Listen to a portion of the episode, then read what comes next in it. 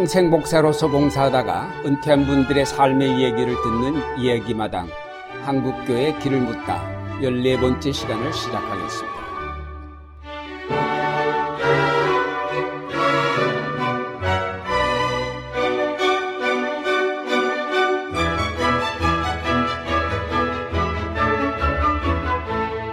진행을 맡을 안동교회 원로 목사 유경재 평일교회 원로 목사 김태복입니다.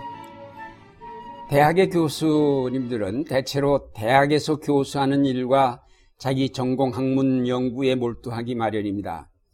그러다 보면 학문의 이론이 실제로 어떻게 실현되며 그 결과가 어떻게 나오는지에 대해서는 별로 관심을 두지 않게 됩니다.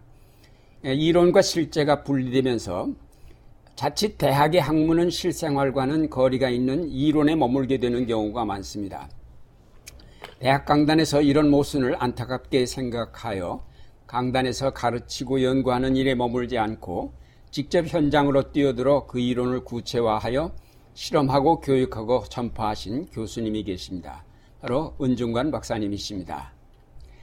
아, 은 박사님은 한국교회의 기독교 교육 대가로 일생 동안 그 방면 사역에 힘써 오셨는데 일찍이 미국에서 기독교 교육 분야에서 박사학위를 취득하시고 감신대 교수로 7년, 또 정동제일교회 담임 목사 4년, 연세대학교 교수로 20여 년을 재직하시고 정년 퇴임 후에는 아름다운 꿈이지만 실현 가능성이 전혀 없었던 실천신학대학원을 설립하시고 8년 동안 총장으로 그 기초를 다지고 현재는 명예총장으로 후배 교수들을 격려하며 또 가르치고 계십니다. 목사님 더운 여름인데 귀한 시간 내주셔서 감사합니다. 감사합니다. 아, 목사님은 1933년 황해도 웅진에서 출생하셨다고 하는데 목사님의 가정과 어린 시절 말씀을 좀 해주시면 좋겠습니다. 제가 태어난 곳은 어, 옹진읍에서 사실은 40리 더 서쪽으로 있는 조그만 촌이었어요. 촌이었지만은 어, 그런 동네였습니다. 음. 시골이지만 장마당이 쓴다라는 특성상 거기는 술집이 많았고 귀생도 있었고 또 부도덕하고 싸움 이런 것들이 그 동네의 일종의 어, 분위기를 이제 만들고 있었어요. 이제 그런 분위기 속에 제가 태어난 어, 집안은 어, 아버님이 마침 그래도 상업을 좀 하시는 바람에 조금 부유하게 예, 태어났고 좀 부유하게 좀 자랐었습니다. 그러나 어린 마음에도 그 동네의 도덕적인 분위기는 어, 전혀 마음에가 들질 않았었어요. 에, 그래서 상당히 뭐랄까요. 일종의 어렸을 때 나도 지금 회고해 보니까 좀 갈등의 생활의 연속이 아니었나. 어, 부유하긴 했는데 도덕적으로는 모범, 모범 받을 게 아무것도 없는 그런 갈등 속에 살았는데 거기에다가 일정 시대였기 때문에 교육이 또 전, 전적으로 일본 사람들에 의해서 진행되는 그러니까는 말하자면 어렸을 때의 생활이라고 하는 거는 어, 먹고는 제대로 살았는데 도덕적으로나 그리고 교육에 있어서 어, 어디로 돌출할 수 있는 밖으로 나갈 수 있는 어떤 미래가 전혀 없었던 것이 어린 마음에도 좀 답답한 예, 제 그런 생활이었습니다. 그리고 거기다가 어, 부모님들은 무신론자였고 가을이 되면 꼭 무당들에다가 어, 어, 말하자면 한 번씩 이렇게 제사를 드리고 하는 그래서 상당히 어렸을 때의 생활은 그러니까 생활은 조금 안정되었지만은 인생을 형성하는 과정은 대단히 좀 뭐랄까 좀 어두웠다고 그럴까요? 이제 그런 생활을 좀 했다고 지금 회고해 볼 수 있겠네요. 예. 그러니까 11살 때 목사님 친구 전도로 교회를 출석하셨다고 그러는데 지금 말씀 들어보니까 전에는 전혀 신앙이랑 뭐 교회와 상관없는 가정에서 태어나셨는데 교회 나가시면서 무슨 특별한 변화를 경험하셨는지. 음. 에, 그러니까 그게 초등학교 옛날엔 국민학교라 그랬죠. 음. 5학년 때인데 사실은 동네는 국민학교가 없었어요. 그래서 시월이 밖에 가천 학교라는 데를 다녔는데 나하고 짝이 그 교회 목사님의 아들이었어요. 근데 바로 옆에 앉은 녀석이 하루는 계속해서 그냥 교회 주일학교로 와달라고 주일학교로 오라고 전도를 시작을 하는 거예요. 그래서 나는 아, 좀 학교에서 공부를 좀 괜찮게 했고 또 집에 좀 부유하다 보니까 좀 건방져 가지고 어, 저 교회 학 저기 저 산 속에 있는 어, 그 가난한 교회를 안 간다고 교수를. 근데 그 다음 날이면 또 이 녀석이 어, 주일학교 오라고 6개월을 전도를 하는 거예요. 아 대단한 집념이었죠. 그 나중에 너무 신경질이 나가지고 화학김에 주일학교를 간 거예요. 그게 그게 아마 아, 11 그러니까 초등 국민학교 5학년 때니까 아마 11살쯤 됐을 겁니다. 예, 예. 근데 주일학교 간다고 약속을 했는데 음. 내가 몇 시에 시작하는지 그것도 모르고 8시 반에 간 거에 흥분이 돼갖고 아. 아. 9시 반에 시작을 하는 건데 그러니까 여름이었는데 혼자 가서 예배당에 아무도 없는 데서 그, 어, 저 어성거성 그러니까 그 뒤에가 목사님 주택이 있었어요. 아침에 조반을 목사님하고 온 식구들이 마당에서 조반을 잡시다가 목사님이 날 보신 거예요. 그러더니 자기 아들 그 내 친구하고 같이 내려오시더니 내 이름 부르시더니 너 왔어 그러더라고요. 근데 처음으로 목사님이 교회를 안내를 하는 거예요. 초가집이에요. 어, 뭐 유리도 없을 정도로 이제 가난한 교회인데 목사님이 문을 열어주시는데 나더러 먼저 들어가라고 그래요. 들어갔는데 그때 9시쯤에 되는데 해가 예배당 안으로 들어오는데 마, 마루밖에 시골이니까 없죠. 거기다가 이제 재단이 있고 브라스로 된 십자가가 간 햇빛이 거기에 비쳤어요. 십자가가. 그러니까 나는 생전 처음으로 교회에 들어가자마자 십자가를 처음 보면서 햇빛이 들어오고 이상스럽게도 그게 비- 나한테 반사가 되면서 내가 그때 가슴에가 이상하게요. 아무도 안 계신데 누구가 계신 것 같은 이상한 뭐 느낌을 좀 생전 처음으로. 네. 그리고 이제 에, 주일학교가 시작이 9시 반에 되는데 뭐 애들은 뭐 동네 아이들 다 지금 뭐 좀 가난한 아이들이지만은 찬송을 그렇게 잘하고 근데 난 찬송 하나도 모르잖아요. 그 처음에 얼마나 부끄러운지 몰라요. 다들 아이들은 뭐 찬송하고 기도하고 다 하는데 그날 돌아오면서 내가 너무 망신을 해가지고 다시는 주일학교 안 가겠다고 속으로 다짐을 하고 왔는데 음. 화요일 날, 수요일 날, 목요일이 되면서 이상하게 어린 마음에요. 뭔가가 끓이는 거예요. 뭔가가 이상한 다른 세계. 아까 내가 말씀드린 대로 내가 과거에 그 어, 동네 문화에서 경험하지 못한 다른 걸 본 거예요. 그게 이상스럽게 나를 끄는 거예요. 그래서 주일학교 시작을 한 겁니다. 아, 네. 그리고서는 그 다음에 중학교를 가고 중학교 2학년 때부터 주일학교 교사를 했으니까요. 예, 예. 그렇게 그냥 이렇게 밀착이 되기 시작한. 네. 하나님이 정하셨다가 부르신 거네.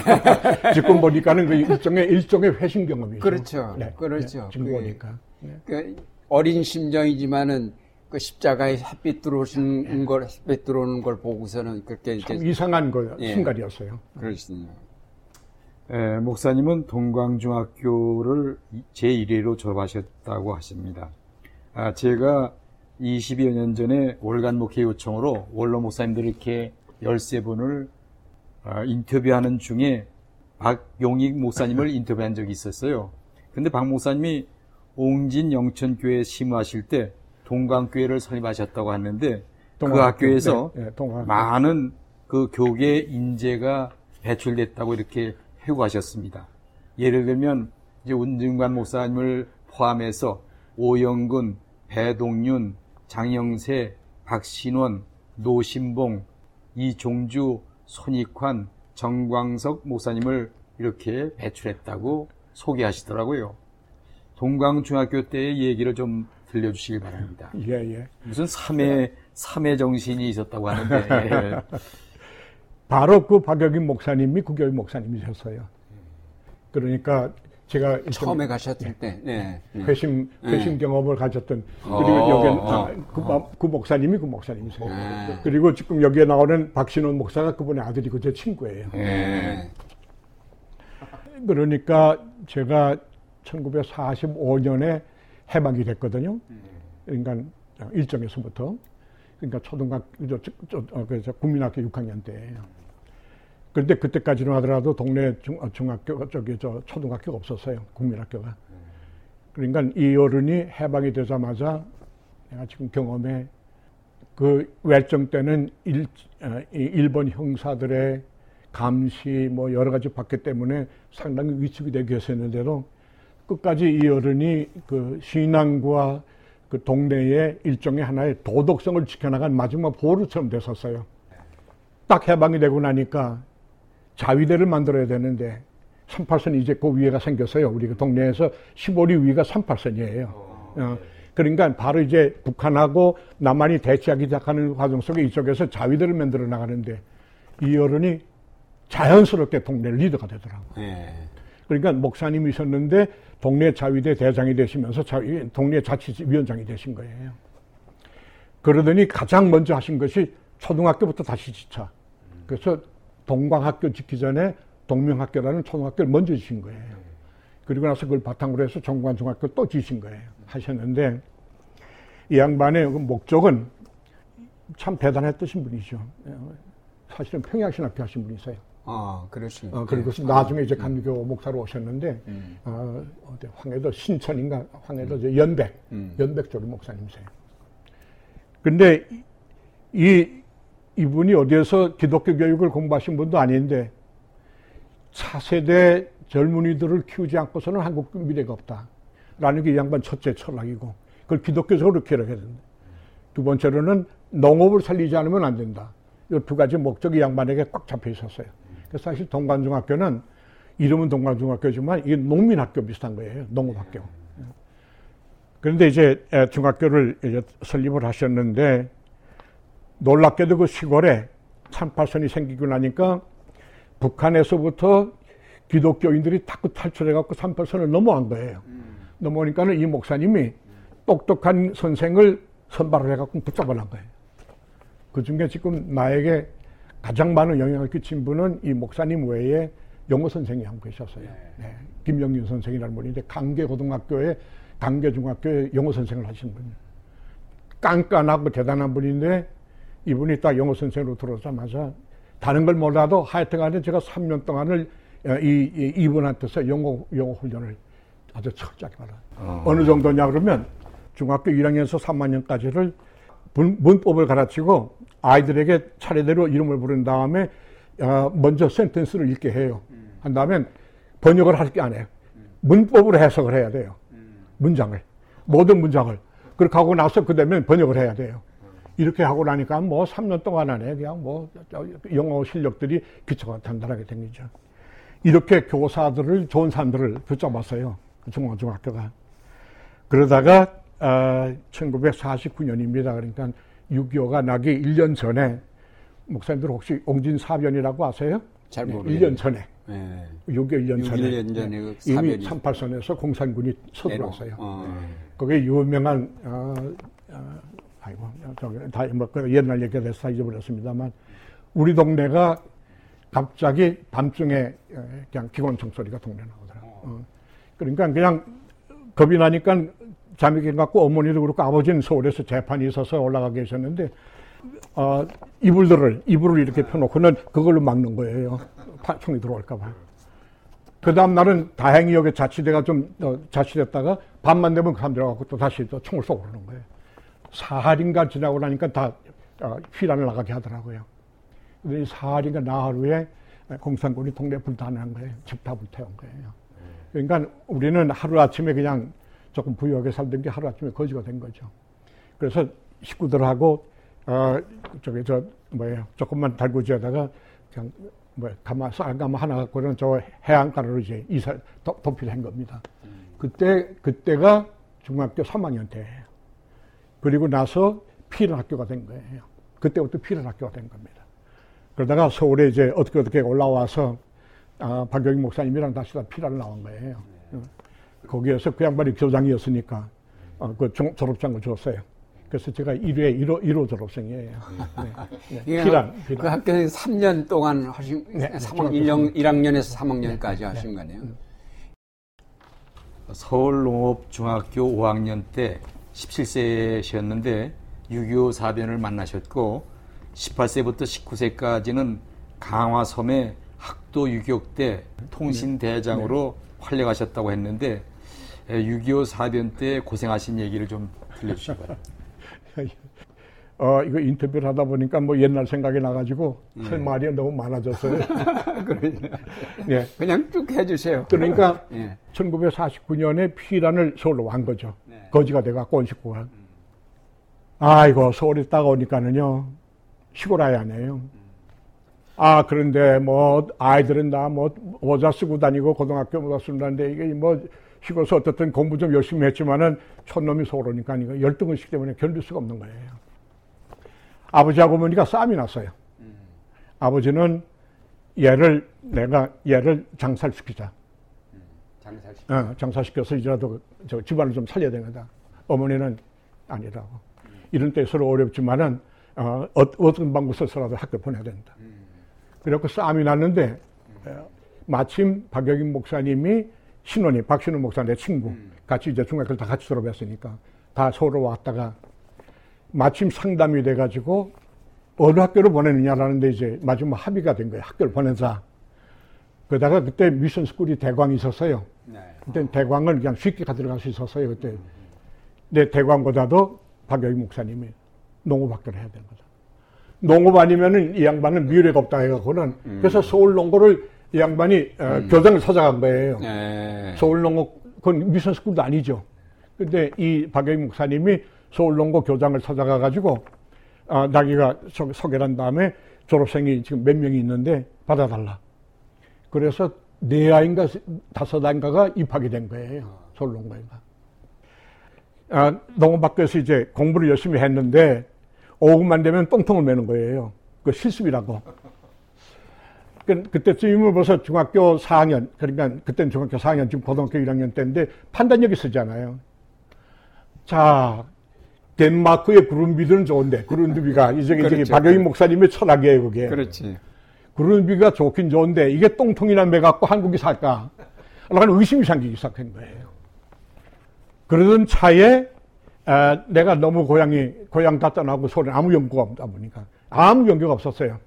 근데 좀 불행한 얘기지만, 먼 외가 친척으로 어, 좀잘 사는 사람이 있었는데, 빨갱이에요. 그 집에가 임시로 피란을 가기 있었는데, 수시로 종로 경찰서에서 와갖고는 덮치는 거예요. 나도 한 번 끌려갔었어요. 오해받아가지고. 알다 보니까 이제 내가 아니라고 해서 풀려났는데, 그 견딜 길이 없잖아요.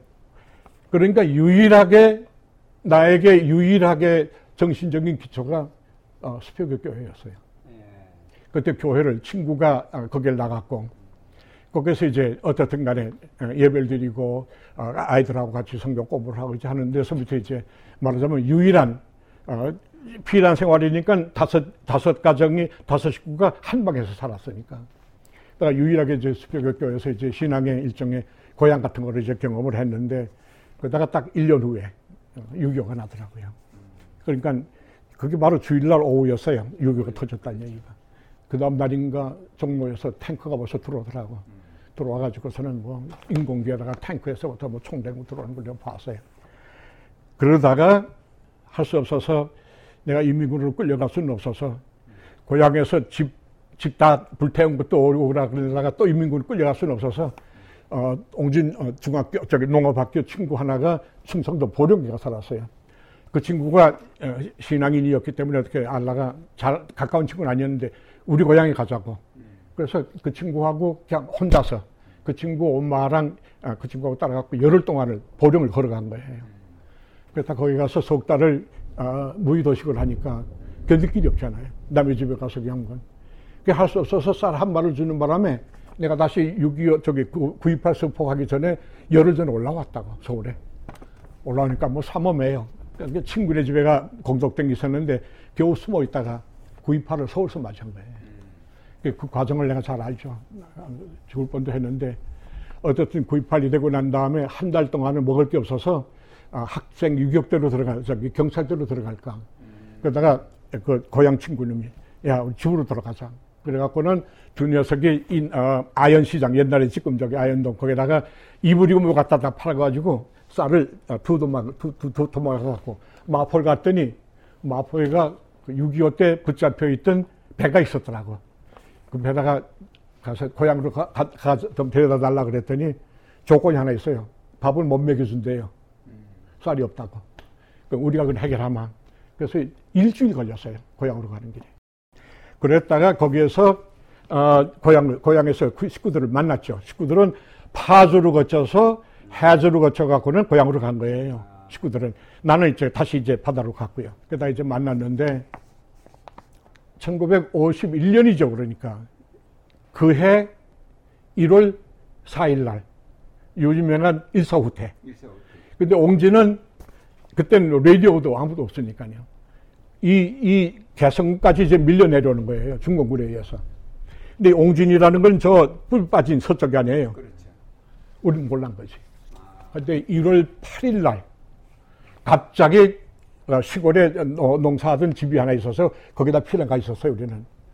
갑자기 동네 앞으로 또 박격포가 떨어지더라고. 갑자기 딱. 다급해져갖고 내가 피난 나갈 길이 없잖아요. 그래서 아버지하고 어머니가 그 시골집에다가 구들골을 팠어요, 구들골을.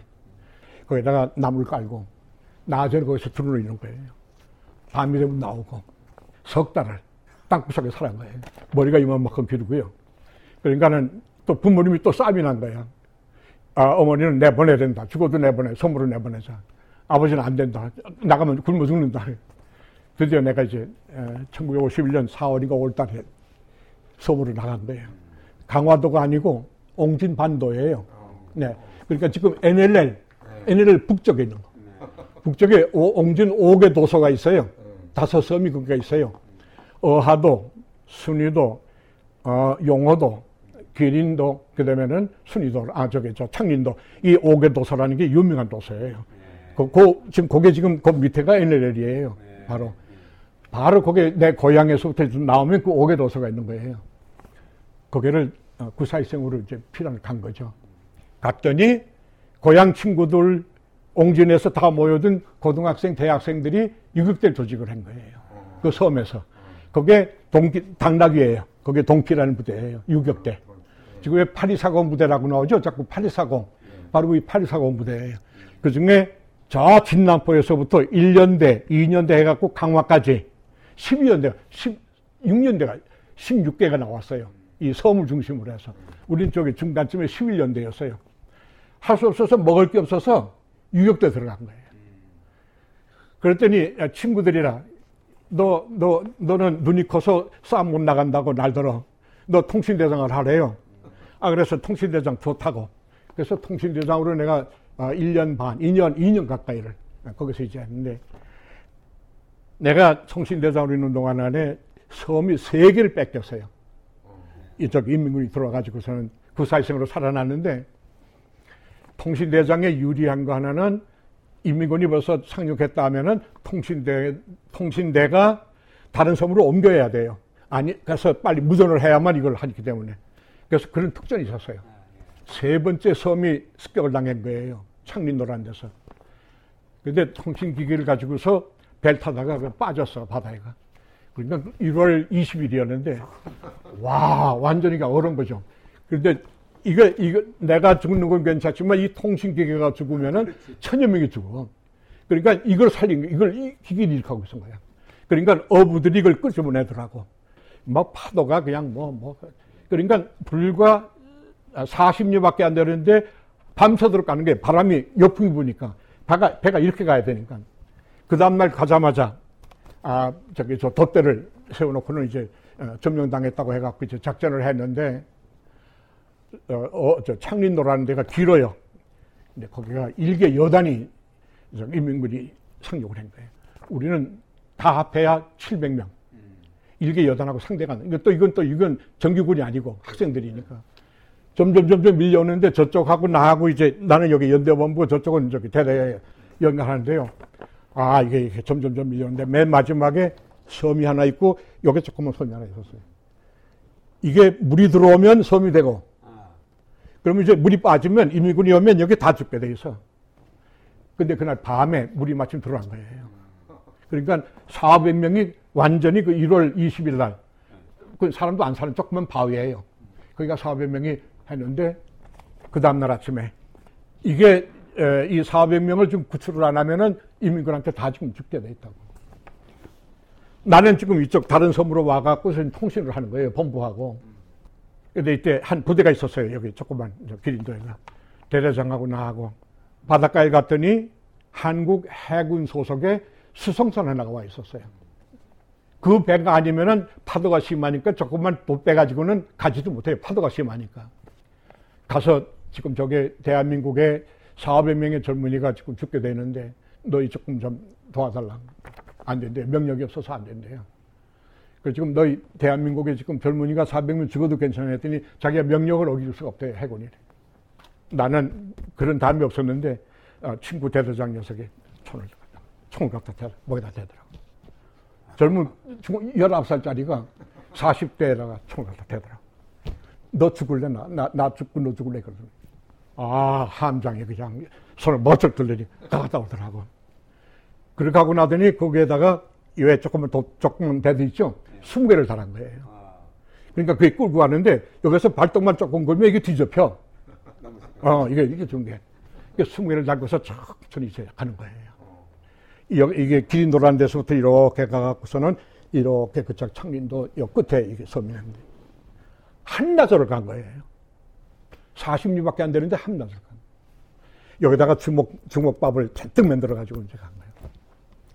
가자마자 배는 세워놓고 작은 배들이 들어간 거예요.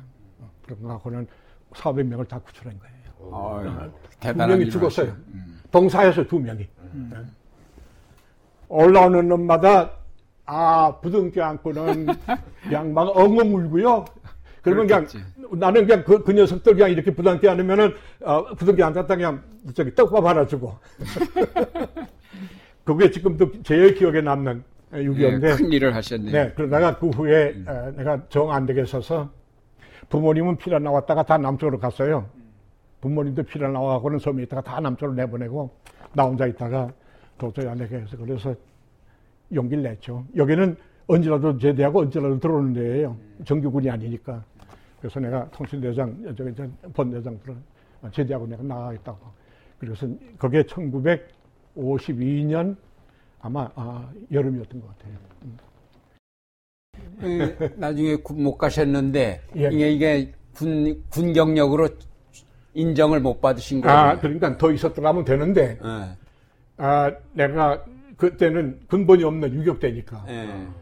아, 내가 떠난, 그러니까 그 군대 떠난 다음에 휴전이 되면서 1년 뒤에 거기 다 현역으로 넘어갔어요. 예. 나는, 나는 미리 제대를 미리 하고. 제대를 하시고. 그러니까 군번을 못 받은 거죠. 예. 그러다가 다시 군목을 또 해야 거예요. 그러셨구나. 예. 스무 살 되실 때 신학교, 감리교 신학교에 입학하셨는데, 신학교 가시게 된 동기, 또 그리고 신학교 가셔서 얘기를 좀 예. 그러니까 그 유격대에서 이제 자위로 자, 자, 자동적으로 내가 이제 언제나 나오고 싶으니까 이제 제대를 했는데 나와서는 아, 부모님은 다시 내가 옛날에 필요한 같은 보령 남쪽에 연구가 하나도 없으니까 그냥 거길 또 가신 거예요. 예. 거기에서 잠깐 한, 한 보름 있었나요? 그러다가 그때 수복되기 전인데 어떻게 어떻게 하고는 서울로 들어간 거예요. 그래서 내가 사실은 서울 농고를 고등학교 2학년 한 학기만 하고는 중단했잖아요. 6.25 때문에. 맞아, 졸업을 하고 싶어서. 전쟁 때, 그러니까 미친 거죠. 근데 마치 수복되기 전에 학교가 문을 열었더라고. 농구가. 그 가서 이제 학교를 갔어요. 옛날에 담임을 하던 선생인데 교무주임을 하더라고. 그러더니 내 이름을 오더니 성적을 다 이렇게 뒤져오더니 너 월반해 그러더라고. 너 월반해. 예? 어, 됐어요. 성적 괜찮아. 어, 월반해. 그래서 1년을 월반을 한 거예요. 어. 그랬더니 가자마자 한 학기만 공부하고 졸업을 하는 거예요. 이제 한 학기를 이제 예, 농고에서 이제 졸업을 하는데 다른 아이들은 뭐 대학 간다고 그러고 뭐 서울 아이들이니까 어떻든 간에 뭐다 하는데 나는 다시 또 나 혼자 지금 저 부모님 저 벼령에다가 피란시켜 놓고 나 혼자 와서 지금 뭐 어떻게 친구네 집에 조금 이제 붙어 있다가 이제 학교 겨우 다녔는데 뭐 갈 데가 있어야지. 너무 배가 고팠대 나서 경쟁을 좀 해보려고. 근데 웬걸 뭐 1년 월반하고서 무슨 놈의 아무리 전쟁 때라도 합격이 돼요 그게. 다 길이 막히더라고요. 마지막에 그때 나 전도했던 친구. 그 친구는 해줬다가 군대 유, 어, 그 사병으로 갔다가 부상을 당해갖고 제대를 했어요. 그래갖고 그 친구는 고등학교 졸업을 못하고 고성과를 고등학교 저 신학교에서 감신 감신회 그때 고등학교 과정이 있었어요. 그걸 해갖고서 신학교를 가 신학교 고성과 마지막 고등학교 졸업반이 있었어. 근데 이 녀석이 내가 살아있다는 걸 알고서 연락이 왔어. 신학교로 오라고. 그리고 수교교회 목사님이 아 그때 그냥 거의, 강보를 하시더라고. 그래서 다른 방법이 없어갖고는 밥 먹으려고 사실 신학교 간 거예요. 어. 그래서 피란, 피란 어, 부산 피란 신학교를 간 거죠. 아 부산에 가신 네, 네, 네. 부산에 피난 시절인데. 그럼 뭐 부산에 이 감신 피난했을 때 뭐 형편이 아주 어려웠겠네요. 뭐 그러니까 수정동에 있었는데요. 예. 기숙사가 교실이고 교실이 식당이고 어. 겨울만 되면 이가 서로 왔다 갔다 하고 하루에 밥 세 끼 먹는 게 그렇게 감사했고 예. 그러니까 1년 동안은 사실은 뭐 신학교 하면서 전쟁에서 바로 벗어났기 때문에 그렇군요. 꿈마다 전쟁 꿈이고 그냥 죽는 꿈이고 그냥 그러니까 보니까 신학은 제대로 못했어요. 솔직히 말하면 재미도 없었고 음. 그래서 그러다가 아 1900 사실은 53년 우리가 휴전을 했잖아요. 네, 한국에. 예. 그러니까 53년에 입학을 한 거예요. 음. 하고서는 1년을 거기서 했고 음. 54년에 그러니까 서울로 올라- 했죠. 예. 학교가. 음. 그래서 냉천동에 오니까 그래도 뭐 어떻든 빨간 doktor집도 있고 제법 있으니까 기숙사도 있고 예. 거기서 조금 안정을 찾기 시작을 했는데 예. 감신에 대한 이야기는 아, 내 목요지만은 참 좋은 학교인데 신학교 시절이라 너무 전쟁 시절에 배가 고프고 너무 힘들 때 나서 그렇게 좋은 기억만 있진 않아요. 너무 힘들고 살기가 힘들고 그냥 그런 때가 되나서 공부보다도 그때 생존하는 게 너무 큰 문제니까. 그러니까 신학을 하긴 하는데 그게 그냥 공중에 뛰어다니는 거예요. 그러니까 그 교수님들이 다 미국에서 훈련 받았는데 그때는 어느 신학교나 마찬가지예요. 그렇죠. 뭐. 예. 신학 방법론을 안 가르쳐. 그러니까 와서 자꾸 원- 그냥 준비하신 원고만 읽은, 읽는 거예요. 그러니까 열심히 읽었는데 이게 무슨 맥락인지 모르는 거라. 그런, 그런, 그런 신학교 교육을 아, 거의 4년 동안을 아마 그때 당시에는 다른 신학교 다 마찬가지였을 겁니다. 그 당시 감신의 교수님들 가운데 뭐 꽤 아, 그렇죠. 공부하신 분들도 아, 계셨잖아요. 우선, 네네. 우리 홍영설 박사님은, 어, 윤리학으로는 어, 뭐, 두루 6년도 그렇죠. 하고 오셨고요. 예. 그 다음에 인선범 박사는 빠질에서 어. 신학 박사 했고요. 그리고 뭐 유한신 목사님, 그 다음에는 뭐 저기 김포린 선생님, 윤정선 선생님, 뭐 몇몇, 어, 김철선 선생님 다, 몇- 좀, 좀, 다 미국에서 훈련받은 분들이셨는데. 근데 이제 다 좋으신데, 아직도 지금 전쟁에서 겨우 고등학교 졸업한 아이들한테 이거를 신학을 가르치려니까 신학의 방법론을 좀 가르쳐야 되는데 우선은 그걸 안 하죠. 그러다가 그 김용욱 선생이 나오고 계세요. 예, 김용박. 알겠습니다. 그 양반이 두루에서 MA를 하고 딱 돌아오시자마자 우리가 3 학년 때인데 예. 이 양반은 강의를 안 하시더니 신학, 신약, 신학 소설. 아, 아, 그러더니 신약에 나타난 하나님론, 신관, 음, 신약에 나타난 기독론. 이런 식으로 일종의 조지신학적인 조건을 처음으로 신학 방법론을 가르치는 거예요. 음. 그래서 아, 이, 아 이렇게 하는 게 신학이구나. 그, 그 양반이 그때 굉장히 인기를 끌었습니다. 그거 한 과목 때문에. 아. 네, 네. 아, 그러셨군요. 목사님 고생을 굉장히 하셨네요. 예? 그때 뭐 고생 안 한 사람은 없지만은 여저 고향을 고향을 두 번 잃었기 때문에 그렇죠. 네, 네, 더좀 심하, 심했죠. 근데 감신 얘기 하나만 더 하면요. 사실은 신학을 어, 신학에 조금 재미가 붙기 시작한 거는 내가 역사에 좀 관심이 많아요. 네. 교회사에도. 그 교회사를 공부하는 동안에 내가 조금 감각이 상극이 상기사요. 그 교회사를 공부를 좀 하려고 하는데 장학금을 받아야 되는 형편이고 생활이 없다, 없다 보니까. 근데 이상하게, 아, 계기가 돼갖고는 미국에서 선교사 한 분이 나오셨어요. 이름이 미스 닥턴이라는 분인데, American Indian 선교사를 하다가 늦게 한국에 선교사로 나오신 분인데, 이분은 한국말을 하나도 못하세요. 기독교 교육을 가르치시는데. 근데 나는 기독교 교육엔 관심도 없었어요. 여자들만 하는 거. 미안하지만. 아니, 이 어른이 우리 전체 학교 피크닉을 갔는데 신학생들이 이 양반이 영어, 한국말 하나도 못하니까 누구도 접근을 안 하는 거예요. 아, 그러니까 하도 선교사가 왜 저희 왔는데 서 있어서 내가 할 수 없어갖고 하와이어 그랬다고. 하여튼 이 양반이 처음으로 신학생활하고 하와이 하니까는 반가워가지고서는 아, 용을 먹이는 내가 그 다음에 말할 수가 있나. 그래갖고 어쨌든 그 양반이 계속해서 날 부르더니 야, 너 나 이거 좀 번역해다오. 아. 그러더니 또 그러면 뭐 클래스에 들어와서 좀 통역을 해다오. 그래갖고 이쪽에 조교 아닌 조교 노릇을 했어요. 그러셨- 아, 그러더니 이 양반이 계속해서 나한테 기독교 교육을 해야만 한국이 산다고. 아, 아, 그래. 에, 선생님, 기독교 교육은 여자가 하는 거라고. 그랬더니, 아니라고요. 아니라고. 기독교 교육 여자만 하는 거 아니라고. 근데 이 어른이 계속해서 관심을 가지고. 참 대단했던 분이세요. 그러다가 이제, 에, 어쨌든 졸업을 한 겁니다. 그리고 졸업하시고 이제 군목으로 임관 되셨네요. 그리고 그 해 결혼하시고 그리고 서부전선에 가서 3년 동안 군목으로 계셨는데 네. 사모님 만나신 얘기도 좀 해주시고 군목 시절 얘기도 좀 해주시죠. 가끔가다 지금 집사람하고도 가끔 얘기를 해요, 지금도. 아주 우연한 기회였는데, 이 양반이 목사 딸이면서도 피난 딸아지예요. 내- 나는 어, 집사람을 한두 번 먼 길에서 봤던 사람이에요. 근데 네. 집사람은 날 몰라요. 음, 몰랐는데, 1900, 그게 아마 55년인가 6년인가 그럴 것 같아요. 집사람의 어머니, 고향이 저기 저 수원 서신이에요. 바닷가. 거기에 이제 자기 어머니하고 피난 내려오는 바람에 아버지하고 갈라졌어요. 그래서 어머니하고 딸 밑에 에, 셋은 못 나오고 자기 오빠하고 자기하고 아버님만 나온 거예요. 나와서 여기서 이제 에, 우리 감독에서는 그 본청 목사라 그래요.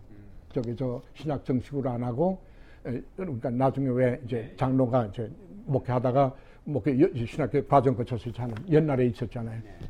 그런 그 본청 목사시였는데 그 고향에가 내 사촌 누님이 초등학교 교사를 하다가 시집을 가게 됐어요. 방학 동안에. 근데 내가 가족 대표로 충청도에 삽교회가 집안이 있었는데 가족 대표로 그게 아 그러니까 결혼을 축하하러 갔네요. 나는 먼지가 있어서 봤던 여잔데 그집 가봤더니 그, 그 목사의 딸이에요. 근데 그날 저기 저 결혼식 반주를 치더라고. 그래서 난 신학교 3학년 때 이제 가정을 대표해서 이제 갔는데 그 신랑이 1년 후배인 나이는 위인데 1년 후배인 시- 감신 후배예요. 그러니까 신학생들이 묻으러 간 거예요. 그러다가 내가 1년 후배니까 수요일 날 있기는 바람에 날대로 설교를 해 내가 선배라고. 그래서 서- 선한이 선을 본 거죠. 그러니까 그때부터 조금 이렇게 눈이 맞은 거예요. 네, 어. 예. 그러고 서로 넣어서 연애 시작한 거죠. 네. 아시는 대로 전쟁 때 참 서로 다 힘들잖아요. 서로 의지할 데가 없으니까. 그래서 피난 따라주끼리 이렇게 빨리 아, 만나게 된 겁니다. 네. 그러면서 이제 결혼도 바로 졸업하시면서 바로 결혼하셨고. 네, 네. 바로 인관하면서 바로. 네. 그 군목은 어떻게 군목 쪽으로 네. 가신? 그때는 군목이 아, 거의가 다 몇명 안 떨어졌어요.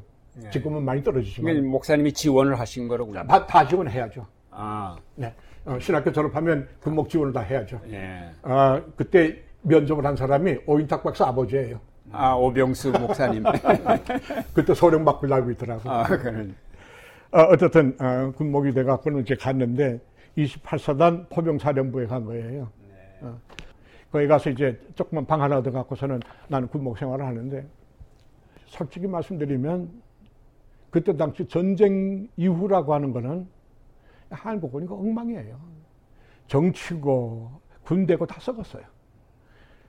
소위 고급 장교라는 친구들 다는 아니지만은 하여튼 사병들의 급식 급식 뽑아내 가지고서 착복하는 거. 그 다음에 휘발유 팔아먹는 거. 맨 이런 것만 하고. 싸움하는 준비를 안 해. 맨 그, 그따만 하고. 그러니까는 급식 떨어지죠. 어, 그러니까 휘발유 뽑아가니까는 뭐 이게 뭐 발동이 안 걸리죠. 그러니까 군대 안에 사고가 많아요. 그런 분위기 속에서 군대 생활을 하니까요. 정말 뭐 어린 마음에 그때 내가 25인가 26인가인데 그러니까 뭐만 집중했냐면 젊은 사람들 만나는 거. 군대들, 사병들 만나서 이야기 듣고.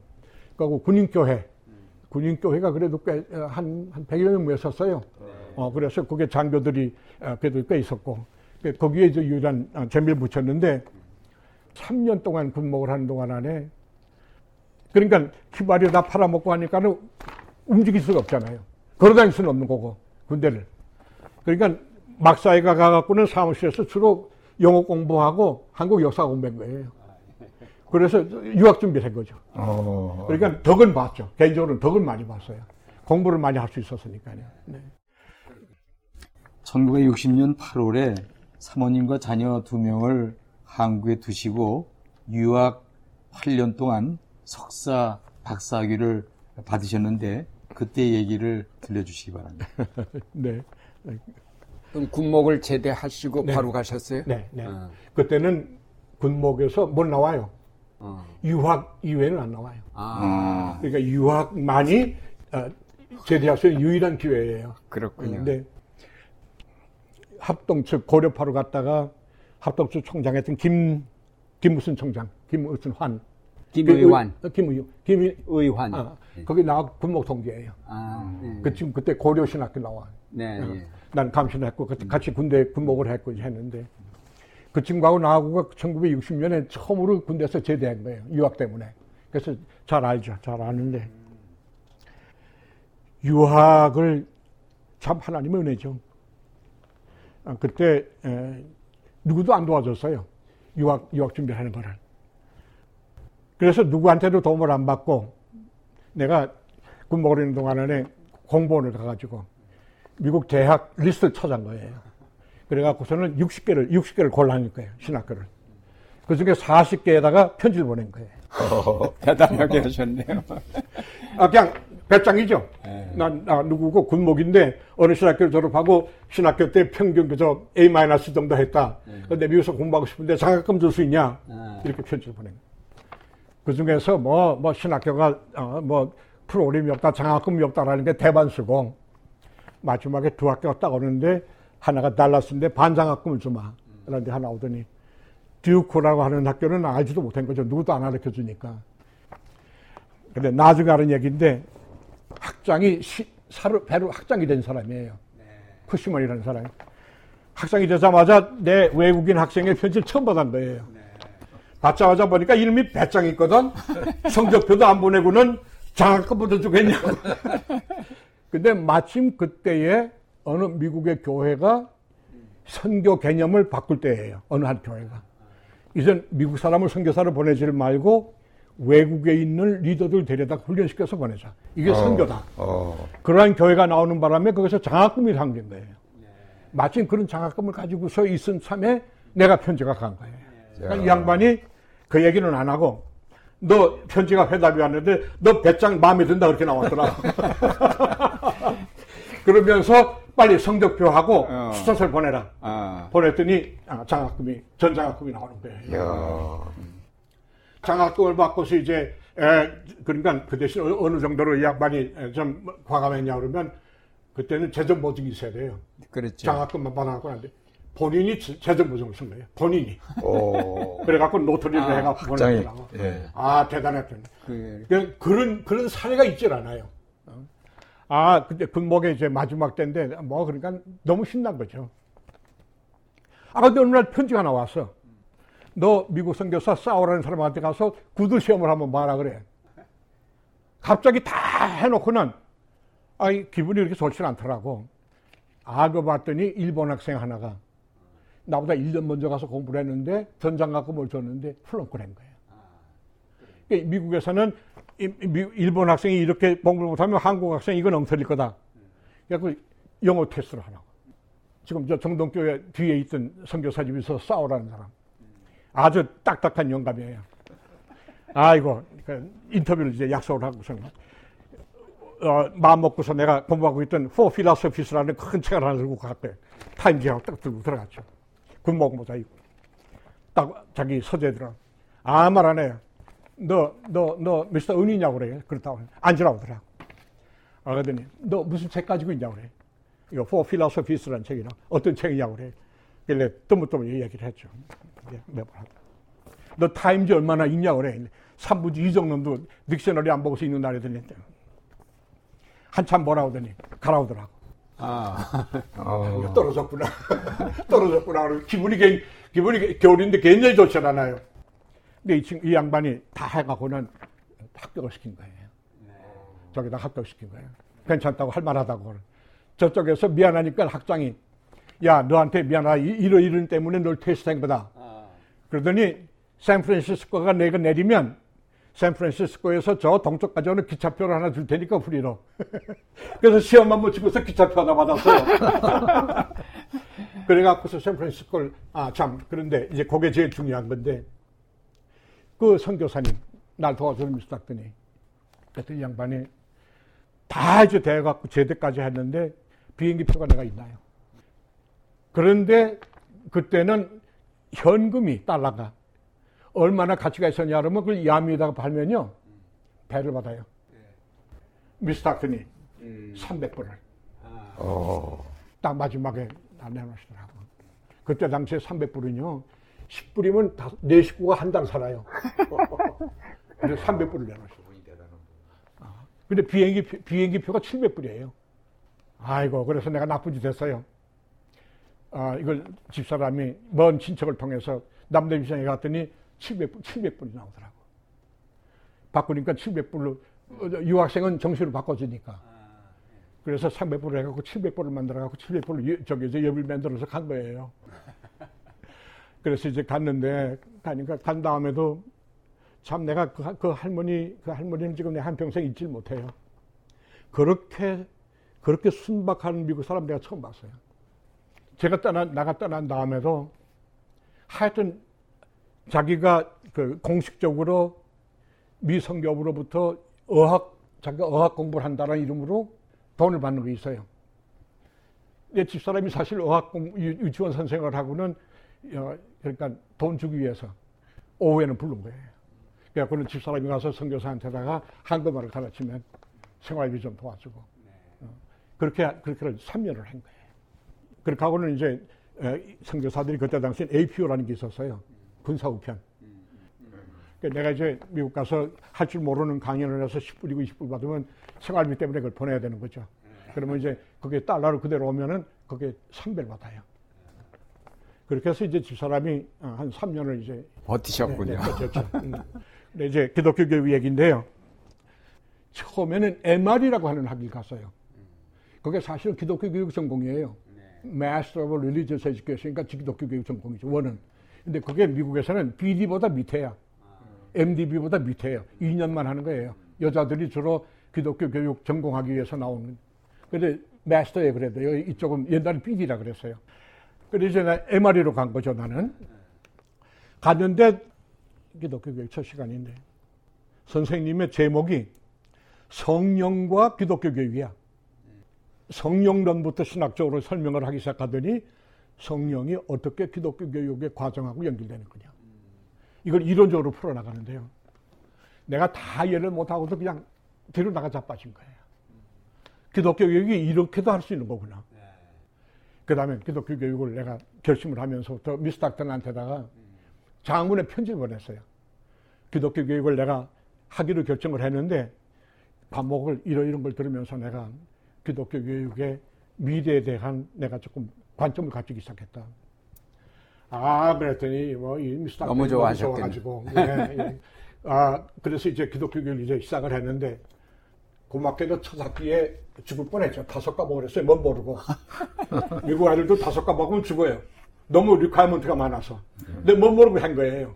그러니까 하루에 3시간, 4시간밖에 못 잤어요. 그러니까 토요일만 되면 코피 쏟고, 그날은 그냥 늦잠을 하루 자고, 주일날만 예배 나가고는 오후에 또 공부를 하고, 미국 애들은 놀잖아요. 그러니까 그걸 이제 make up을 한 거죠. 그 고맙게도 한국 학생, 일본 학생 있더라고. 훌렁, 훌렁 하나 있더라고. 키가 요만한. 가고 내가 유일한 학생이에요. 그때 당시에 미국 아이들이 이제 다 250명. 근데 동양 사람 둘하고 흑인도 하나도 없어요. 어, 한 학기 끝나니까 미국에 그 저기 한 학기가 끝나면은 성적을 발표를 합니다. 그래서 이거 학장 리스트라고 해갖고 Dean's List가 학장 문 앞에가 내 이름이 딱 들어간 거예요. 그러니까 공고를 하는 거예요.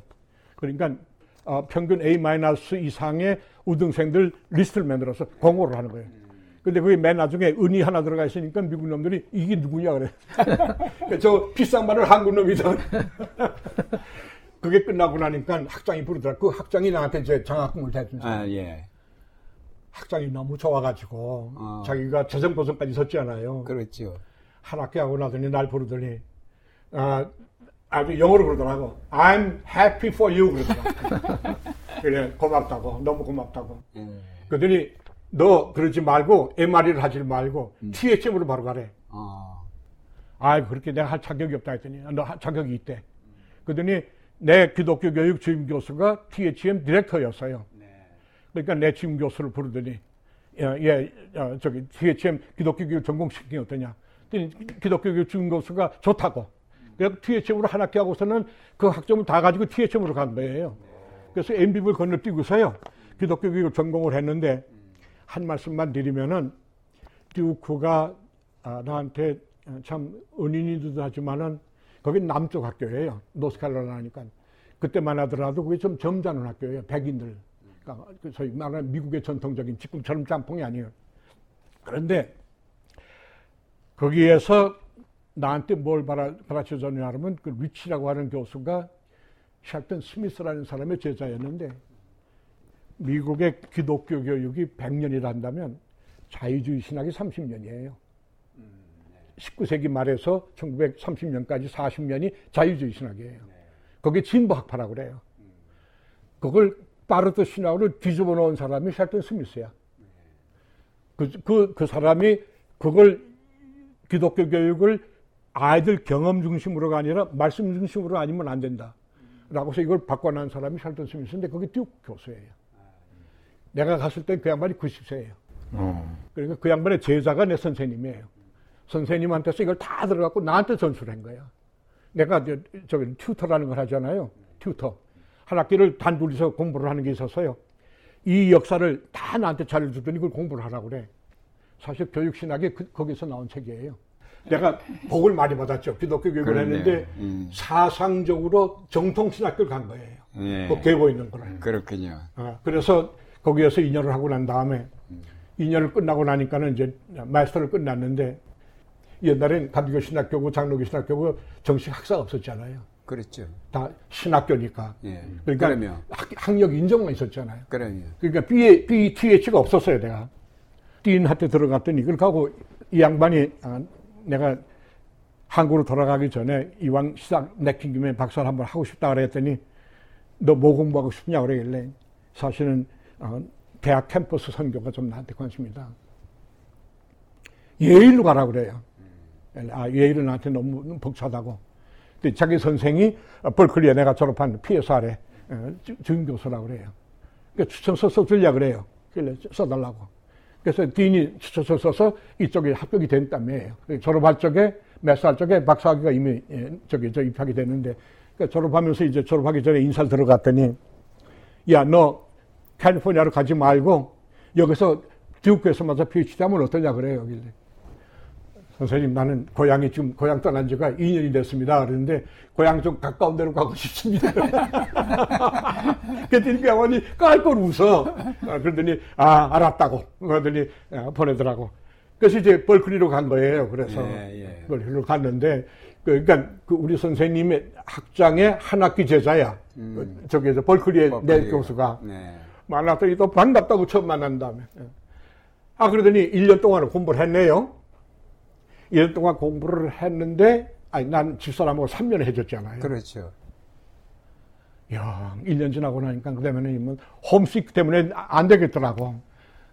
그래서 내가 1년이 지나고 나서 벌클리에서 박사학위 때는 그래도 이전 그 벌클리는요, 듀크하고 좀 달라요. 이 서쪽은 좀 개방적이고, 좀더 자유스럽고, 에큐멘컬하고, 이쪽 듀크는 좀더 보수적이고, 좀 더 복음적이고, 약간, 그러면서도 좀 서든 액센트가 있고, 예, 예. 이쪽은 좀 개방적이고, 짬- 짬뽕이고 그래요. 이제 한 학기가 지난 다음에, 선생님 내가 한 학기만, 1년만 한국에 돌아갔다가 다시 돌아오겠습니다. 했더니, 너 왜 그러냐고 그래. 너 1년밖에 안, 안, 안 썼냐. 그래. 선생님하고는 1년이지만 내가 듀크에서 2년 공부하는 동안 안에 집하고 해제 익숙해서 3년 동안인데 선생님 거꾸로 선생님하고 사모님하고 3년 해제 있으면 되, 되, 되겠냐고 그래. 아, 이 양반이 깜짝 놀라더니 아, 그렇게, 그러냐고 그래. 예, 그래서 돌아가야 되 돌아가지 않고서 방법이 뭐냐 그래. 너 내 마누라 데려오면 되지 않냐고 그래. 어. 아, 그래 선생님이. 아, 내가 무슨 돈이 있냐고. 그랬더니, 돈이 얼마나 들면 되냐고 그래. 아, 여비, 왕복 여비를 하- 해야만 나라에서 허락을 하는 거라 했더니, 아, 기다리라고 그래. 이 양반이 양반이 자기 친구 목사들한테 편지를 내갖고는 한 두세 달 지나더니 아 한번 날 부르더니요. 야 여비가 됐다고. 그 다음에 뭐를 하냐고 그래요.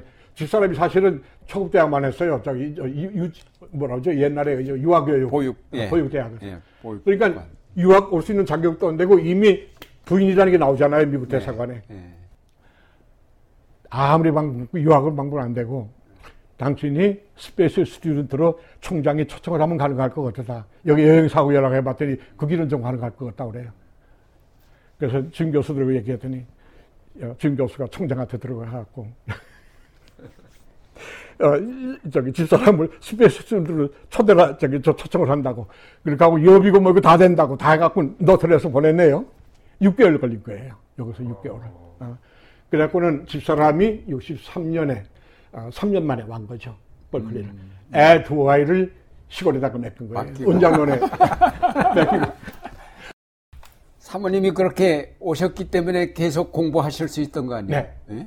아 그래서 결국은 아 저기 저 인터뷰 없이 됐는데 그래서 1년을 더 끝냈죠. 소위 말하는 코스가 끝났죠. 거기서 이제 아, 논문을 쓸 수 있는 20시간 시험까지 합격이 된 거예요. 아 그런데 갑자기 시카고에서 저- 편지가 하나 왔어요. 시카고에서 전혀 알지 못하는 한인교회에서 저, 저기 저 어, 연예 감독 밑에 있는 감사한테서 편지가 나온 거예요. 너 한인 교회에 좀 목사로 없느냐? 그게 이제 박사 논문을 쓰기 식사하니까 조금 이제 여유가 있는 그렇게 된 그, 그 기간이에요. 내가 그 편지를 가지고서 집사람한테다가 여보 한인교회 소라 그러는데 나 이거 빨리 논문 쓰고서 빨리 돌아가야지 한국으로 돌아가야지 어떡하냐 그랬더니 이 양반 새빵살이를 나하고 해주는 동안에 일곱 번을 한 거야. 어. 그러더니 집에 저기 미국에 와 보니까는 아파트지만 책이 한 천 권 있잖아요. 나더라고 말 여보, 당신 지금 돌아가면 새빵어도 이 책도 갖다 없어. 그래서 아, 내가 집사람한테 다가 아, 얘기를 했더니 집사람이 처음에 어등하다가 그래도 안 돼. 그리고서는 내가 시카고에다가요. 아, 못 갑니다. 난 공부 끝나고서 바로 한국 돌아가야 됩니다. 그랬다고. 그랬. 그랬더니 재밌는 게 시카고에서 목사관을 고쳐줄 테니 올려. 그두 번인가를 그래도 못 갑니다 했더니 봉급을 올려줄 테니 올냐? 아 그래도 못 갑니다 그랬더니 세 번째가 미국 한국인은 아이들 둘 다 데려올 텐데 못 가느냐? 어. 파격적인 아이고 세 번째 가져오니까요 집사람이 미치더라고. 아, 애들 애들 데려온다니까는. 아이고 그래갖고 하늘 수 없어서 집사람이 그냥 맞으면 나 호소하더라고. 여보 한국 돌아가는 거는 언제라도 결정하면 되지만은 이거 지금 목회 경험도 당신 없고 이 대학에 돌아가 봐야 새빵살이 하늘 있는 미천도 없는 사람이 어떻게 돌아가냐. 그러니까 이거 경험도 쌓을 겸 조금 돈 좀 벌어 갖고 가자. 간곡히 부탁을 해요. 할 수 없어서 짐 교수한테 처음으로 같이 했더니 짐 교수가 딱 하는 말이 너 내 경험으로 봐서는 고소학구만 끝나고 논문 쓰러 나가다가 목회 나간 사람 중에 PhD 끝난 사람 하나도 없다 하나도 그러더라고. 그러니까 너 시카고 가거든 어, 학위 포기하고 가라. 어 그러더라고. 그러니까 할 수 없어 집사람한테 와갖고는 야, 야 저기 저 선생님이 이렇기 때문에 못 하겠다 그랬. 시카고에 연락했더니 하여튼간에 뭐 조건이 네 개인가가 달아왔어. 아, 할 수 없어서 또 가지고 왔더니 마침 이 양반이 독일에 간 거예요. 지금 교수가. 할 수 없어서 시카고에다가 지금 교수하고 허락 안 받고 가겠다 그랬죠. 지금 교수가 오셨어요. 내 미국 사람들이 그거 하나는 참 회어해. 그러니까 내가 선생님 안 계신 동안 안에 이런 고민 때문에 결정했더니 너 잘했다 그러더라고. 너 잘했다. 그 대신에 약속을 하나 해라. 너 2년 동안 가서 목회하다가 논문에 수록적 구조가 안 나오거든. 무조건 돌아와라. 내가 그때 장학금 만들어서 어, 너 다시 줄 테니까 너 논문 끝나고 한국 돌아가라. 그 약속을 한 거예요. 갔다가 웬거리가 갔더니 교회가 분열된 교회예요. 깨졌는데 그거 세우느라고 1년 걸렸어요. 그러니까 논문을 손, 손도 못 댄 거죠. 2년이 지나면서 좀 이제 밤에 새벽 4시까지 논문을 쓰는 동안 안에 주임 교수가 뉴욕 들렸다가 시카고 들리는 일 있으면 나한테 미리 전화를 해갖고는 야 내가 시카고 시카고 들릴 일 있는데 공항에 한 2시간 있으니 너 나와라. 아 그래갖고 나와서 너 논문 준비하는 거 리포트 해라. 공항에 쫓아나갖고 그 그래갖고는 그 양반이 논문을 이렇게 도와줬어요. 아이고, 네, 네. 대단한 그 네. 지도 교수들이에요. 대단한 사람. 예. 그참 놀라운 일이. 나- 내가 많은 사랑을 받았죠. 예. 이제 8년 만에 귀국하신 후 감리교 신학대학에서 교수로 7년을 재직하셨는데 감리교 신학대학 시절을 말씀해 주시죠. 그때가 이 한참 한업 산업화가 시작되는 68년이니까요. 그때 귀국은 그렇게 쉽진 않았어요. 한인교회가 그때 한, 한 150명으로 올라갔었어요. 한 20명밖에 안 남았던데, 애가. 아, 한국으로 돌아간다 했더니 또 미국에서 애가 둘이 생겼네요. 그러니까는 네 아이가 한국에서 돌아오고 네 애가 생겼으니. 모두가 다 미쳤다 그래요. 교회 너 지금 뭐 담임 목사하고 좀 여기 잘 되고 있고 뭐 대학에 나가서 가르치지 못하러 한국 돌아가냐고 그래. 다 들어오지 못해서 죽으려고 그러는데. 예, 교인들한테 그랬죠. 하찮은 약속이지만 내가 사실은 미국에 와서 많은 신세를 졌는데 미국 사람들한테서 그 사람들이 내가 이뻐서 줬겠느냐 이렇게 살아줬겠느냐 이 하나님과의 약속이거든 돌아가야 되는 거다 뭐 내가 애국자가 돼서 아니라 어, 뭐 조금이라도 한국에 돌아가서 내가 도움이 될 수 있다면 공부한 거 좀 나누고 싶다 그래서 돌아가야 된다 그랬더니 뭐 집사람 반대 애들 다 반대 교회 다 반대 다 반대 나 혼자서 예. 한국 돌아가는 거 알잖아요 그렇죠. 여기 딱 감시에 돌아왔더니 한 달 봉급이 쌀한 가마예요. 쌀한 가마 먹고 나니까 아무것도 없는 거예요.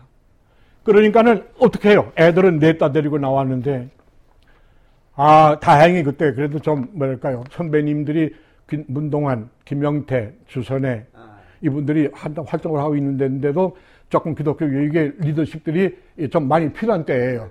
그때 아주 붐이 일어날 때인데. 갑자기 저, 또 감신에서 뭐 교수로 하나 왔다 그러니까는 여기저기서 부르기 시작하더라고. 하여튼 간에 강연도 즐겼지만은 생활비가 없어서 뛰어다녔어요. 생활비를 벌어야만, 가고 원고 쓰고. 학교에서 배- 받는 봉급이라는 건 쌀한가 하니까 그건 뭐 어림도 없는 거고. 그래갖고 그건 몇 년을 뛰은 거예요. 에, 많이 힘이 들었는데, 그럼에도 불구하고 좀 소명감을 가지고 왔기 때문에 1년 뒤에 기독교 교육 연구소를 만들었어요. 그때 기독교 연구소를 만들었던 목적이 사실은 교회 학교 살리고 싶어서. 그래서 아, 아무래도 감리교니까 어, 경인 지역의 15교회하고 3년 동안 실험을 했습니다. 네. 그때부터 교사 훈련을 하고 커리큘럼을 만들고 교- 그리고서 많은 지금도 보고서가 여기 있어요. 그렇게 하고 시- 어, 성교대학원이라는 걸 만들었어요. 네. 그래서 목회자 재교육을 그때 무인가지만은 교단 인정이라고 해가지고 어, 어떻든 어, 저기 저뭐 MDB는 아니고 ML을 줬어요. 네. 그래서 어, 감리교 많은 중견 목사 감병원 음. 그다 그 성교대학원 출신들이에요. 옛날에 학위가 없었으니까 그래서 그냥 교단 인정으로 불법이지만을 했죠. 음, 네. 그래서 거기에 내가 초대 에, 저기 교무소장을 했어요. 네. 그리고 그거를 했고 학생 학생 센터라는 걸 했습니다. 학생 스튜던 센터. 그래서 고등학생들 선교를 좀 했고요. 그러면서 이제 에, 책을 좀 쓰고 평생 학생들 가는데 지금의 감독회장 된 그 친구도 그렇고 어, 임시 감독회장 지난번에 했던 친구들 다 다 제자들이에요. 어, 현재 지금 감리교회 지금 리더들이 다 지금 감신 제자들인데 조금 잘 했으면 좋겠어요. 좀 더 잘, 잘 하길 바라고 있고 기도하고 있는데 어, 제발 좀 정치 좀 이전 안 하고 정말 교회 살리는 운동 좀 하면 좋겠어요. 감신에 계시다가 이제 정동교회로 가신 거예요? 네네. 예, 정동교회 가셔서 4년 동안 가서 네, 또, 4년 반을 예, 했는데. 예, 새롭게 하셨잖아요. 음. 네, 그 사실은 뭐 제 생에 있어서 뭐 많이 허물이 많은 사람인데 이렇게 이렇게 지금 뒤돌아보니까 어떻게 보면 조금 드라마틱한 데가 좀 있었네요. 내, 내 힘이 아니고 네, 하나님의 하나님의 힘이었는데 41살 때 네. 정동교회에서 담임 목사를 결정을 했었어요. 그때가 바로 잘 아시는 대로 감리교가 둘로 잘라진 74년에 법통하고 갱신이 갈라진. 네. 아 그런 상황 그때 그러니까 정동교회에서 후임 목사 부임 부목사인데 후임 목사로 결정을 했었죠. 네. 한영선 목사님이라고 나가시는 걸 전제로 하고서 이제 내가 들어가는 걸 했는데 그 과정에 좀 삐걱빼걱이 있었어요. 근데 어쨌든 정동교회가 나를 불렀다라는 거는 어, 그 정동교에서 놀란 일이고 나로 놀란 거고 다 감기가 놀란 거죠. 41살짜리를 담임 목사를 하는 그렇죠. 사실은 들어갈 마음이 없었어요. 어, 원체 원체 까다로운 교회인 건 내가 알고요. 그래서 사실은 정식으로 그쪽에서 요청 왔다가 담임 그 저기 한윤수 목사님이랑 인사위원들이 나오라고 가서 나가서 다 바꾸는 감신을 빨리 사표를 내고 한 달 안에 이 부임을 하라고 하더라고요. 일래 아 석 달을 달라고 내가 그렇게 빨리 정리 못 한다고 그랬더니 아 왜 이렇게 정리할 게 많냐고 그래. 막 강연을 하더라고요. 알았다고 해놓고는 그날 돌아와갖고 사표를 버렸어요. 돌아오자마자 그러니까 정식으로 어 저기 저 부임 요청을 받고 난 날로 사표를 내버렸어요. 담임 목사님하고 인사위원장한테. 어, 하고 난 잊어버린 거죠. 안 가려고. 아, 그 다음에 이 양반들이 프라이드가 꺾인 거야. 아, 정동교회가 어떤 교회인데 41살짜리 옆 피도 안 맞는 게 까분다고 해갖고 내가 저기 저 41살 때 정동교회 목사를 이제 초청을 받았는데 거절을 했어요. 그랬더니 아 그냥 어, 금방 졌다고. 아 그래도 인사위원이 11명인데 둘둘씩이 짜가지고는 감신의 연구실에가 하여튼 간에 일주일에 교대로 오는데요. 난 강의 들어야 될 텐데 두 양반이 앉아갖고는 매, 매주마다 바뀌는 거예요. 와, 그럼 왜 못 들어오느냐부터 시작하는데 33번을 만난 거예요. 야 33번을 찾아왔어요, 그 양반들이. 나중엔 정말 들어가면 마음이 없더라고요. 아이고, 이런 교회 내가 왜 들어가야 되냐. 거의 강요를 해요. 자꾸만 강요를 하고. 그러다가 1974년에 어, 둘로 갈라졌어요. 총회 그, 저, 저기, 저 정치 때문에 어, 법통파하고. 근데 그 감독, 감독된 사람이 김창희 감독이 정독교회 부목 출신이에요. 네. 아, 딱 10월 달이 그렇게 되는데 이 양반들이 11월에 왔어요, 또. 정독교에서. 정안 되게 서서 마지막에는 장로님들 불가능한 걸 알면서 정동교회가 만일을 위해서 다시 합하는 것을 계기로 해갖고 정동교회가 중립을 선언하면 내가 가겠습니다. 부- 불가능한 걸 알면서 아, 이 양반들이 깜짝. 정동교회는 어느 파에 속했습니다. 사실 법통에 가까워. 법통에. 음. 법통에 가까워. 근데 내가 중립을 선언 안 하면 당신 갱신으로 가라는 건 말이 안 되는 거고 그냥 중립을 선언하면 가겠습니다. 야, 왜 깜짝 놀라요. 한 달 뒤에 중립을 선언하는 거예요.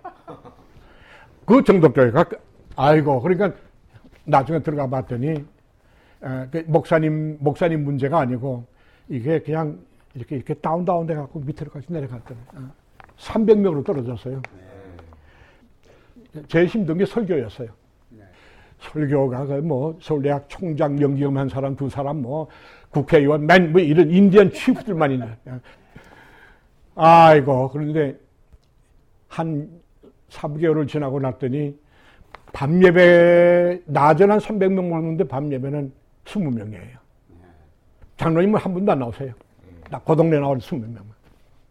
75년 2월 달이었는데 안 되게 서서 신방을 속회 신방을 다니다가 찔러봤죠.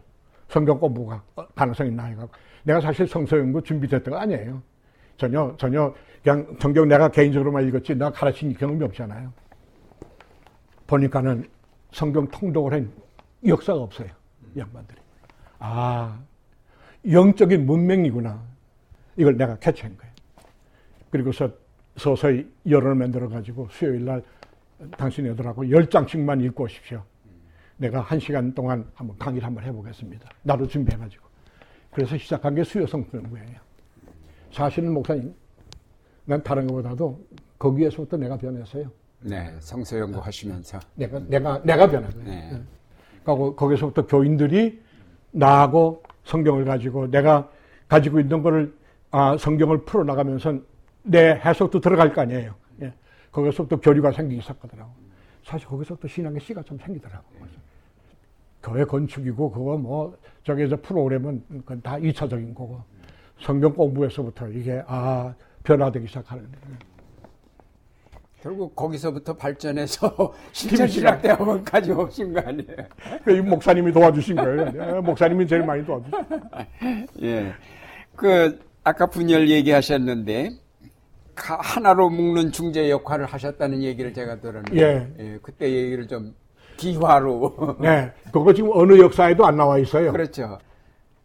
어떻게 되냐 그러면 1978년인데 74년에 분열이 됐으니까 4년 총회가 오는 거 아니에요. 그러니까 4년 총회니까. 그런데 사실은 박봉배 박사는 법통이고 이계준 목사는 갱신이에요. 그 양반들이 아, 저기 저그 디민 프로그램을 하려고 에모리를 가기 전까지는 양쪽에서 무슨 뭐 합동 얘기가 조금씩 있었나 봐. 근데 이게 둘이가 다 에모리로 가는 바람에 이게 공중에 떠버려서 정교구 총무를 하고 있던 김준영 목사라는 사람이 제 선배인데 한 번 전화를 왔어요. 설교하러 들어가기 전에. 은 박사, 예. 당신이 정동교회에 있는 게 왜 있는지 알아? 그래. 왜요? 이거 감리가 합동시키라고 있는 거예요.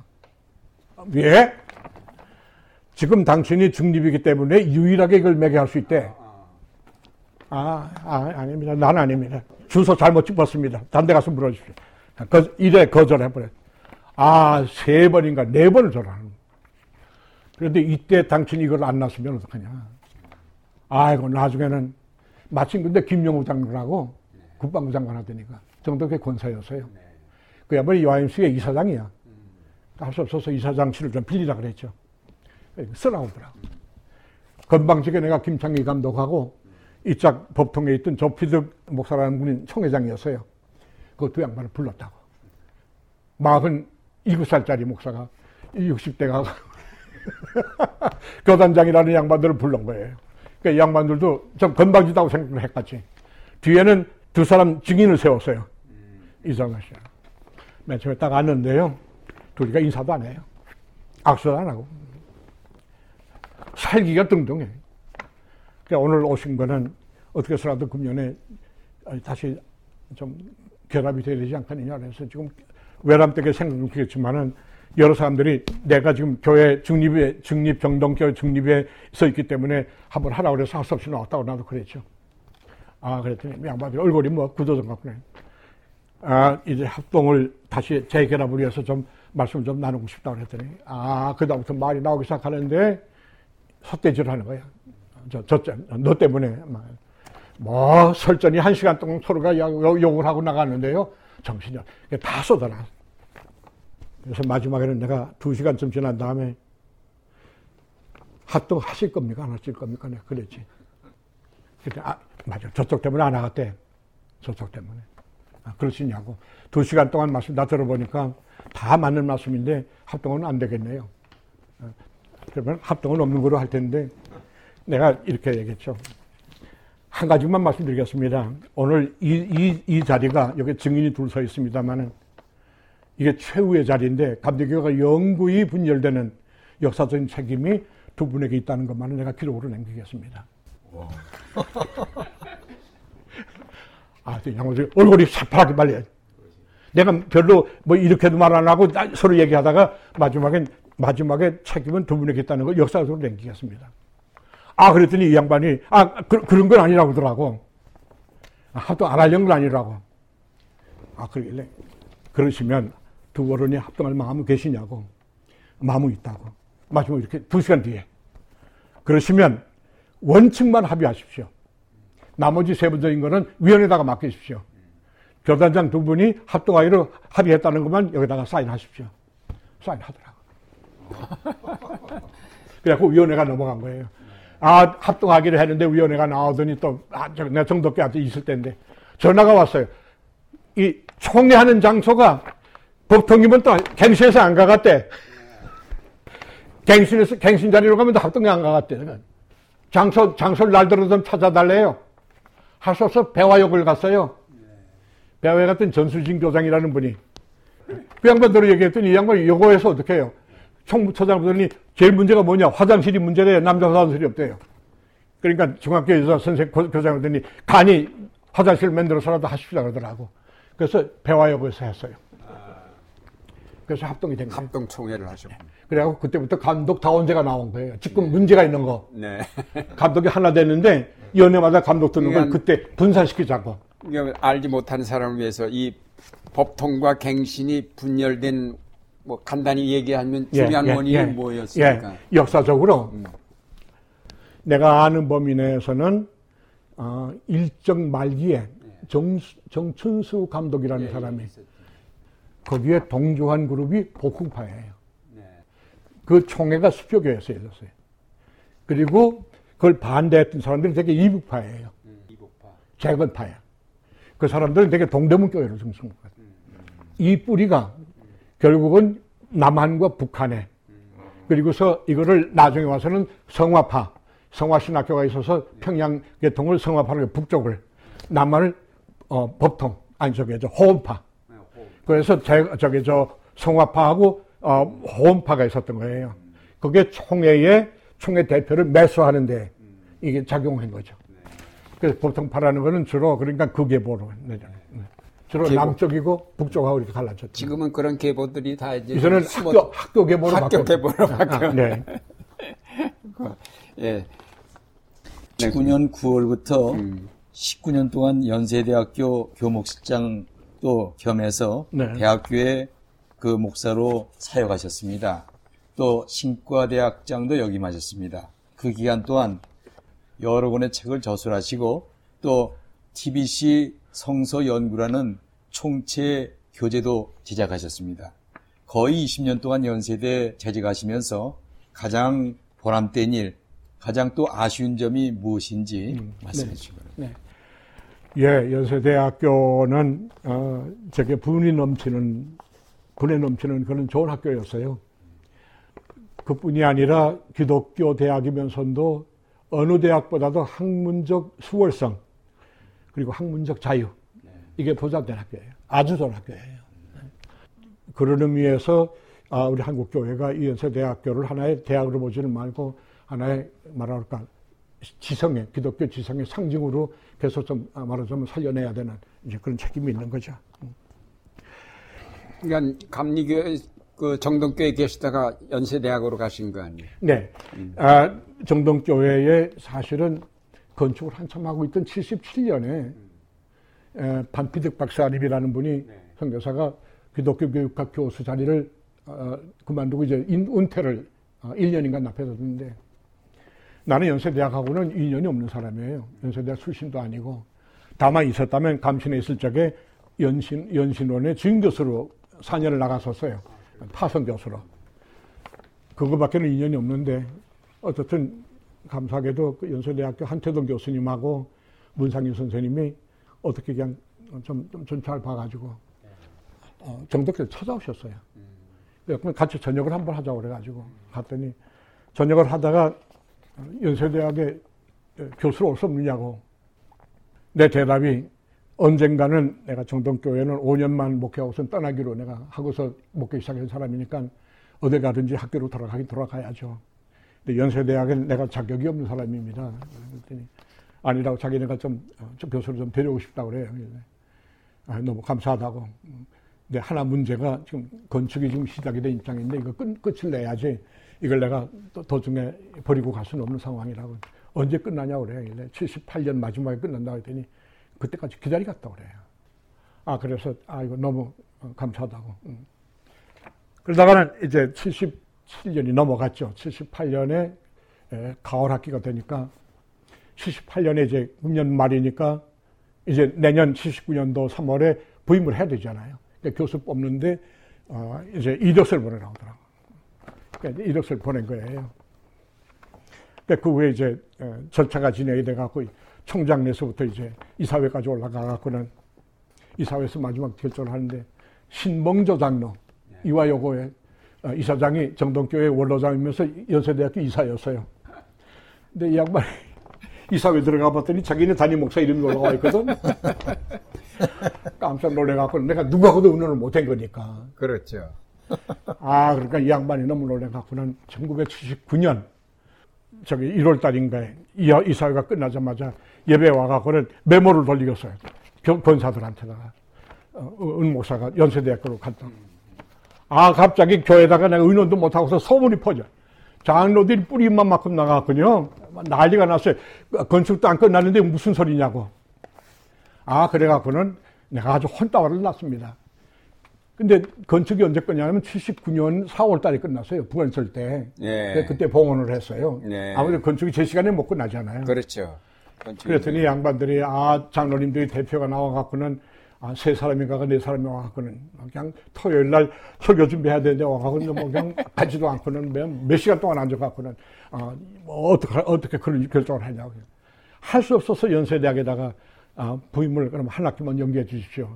연세대학은 결정을 하고 부임을 79년 어, 9월로 하는 걸로 양해를 구하고서 그 다음에는 정동교회를 어, 마지막으로 이제 4월 달에 봉헌을 하고는 8월 달에 7월 말에 이제 사임을 했죠. 한국에서 이제 갔는데 정동교회로서는 뭐 저로서는 4년 반, 5년 약속을 했고 6개월 모자라는 4년 반에 떠난 거예요. 네. 사실은 어, 처음 부임하자마자 5년 만에 떠나겠다고 그랬다고 약속을 하고서 한 거예요. 그러니까 정덕교수 할 말이 없는 거지. 그런데 잘 떠났어요. 왜냐하면 어, 정덕교는 뭐 목사님들 이건 죄송한 얘기입니다만 어떻든 나로서는 하나님의 은혜로 특수한 공부를 했잖아요. 그러니까 이 공부했던 이 지식은 어, 남이 쉽게 못 가지잖아요. 그거 좀 나눠줘야 되는데 내가 아무래도 이거는 학자로서 아, 저기 좀, 좀 돌아가야 되겠다라는 게 내 지금 집념이었고요. 그래서 이제 돌아갔는데 처음에 딱 연세대학 들어가니까요. 담임 목사로 한 4년 반을 그렇게 정신을 살다가 딱 연구실에 들어가서 앉아있으니까 온종일 전화는 안 오는 거예요. 아, 참 이상하대요. 네. 어, 아, 이건 내가 이전 여기 학교 오기로 왔는데 이제 소외됐나 보다. 어, 이제 세상이 다 나 버렸나 보다. 네. 그, 그, 그 러니까 그때 연습을 해야 되더라고. 음. 내가 쉼에 대한, 어, 내가 연습을 하는 거를 내가 그때 배우기 시작한 거예요. 아, 아 내가 내가 인터벌을 인터벌을 배울 수 있어야 되는 거다. 음.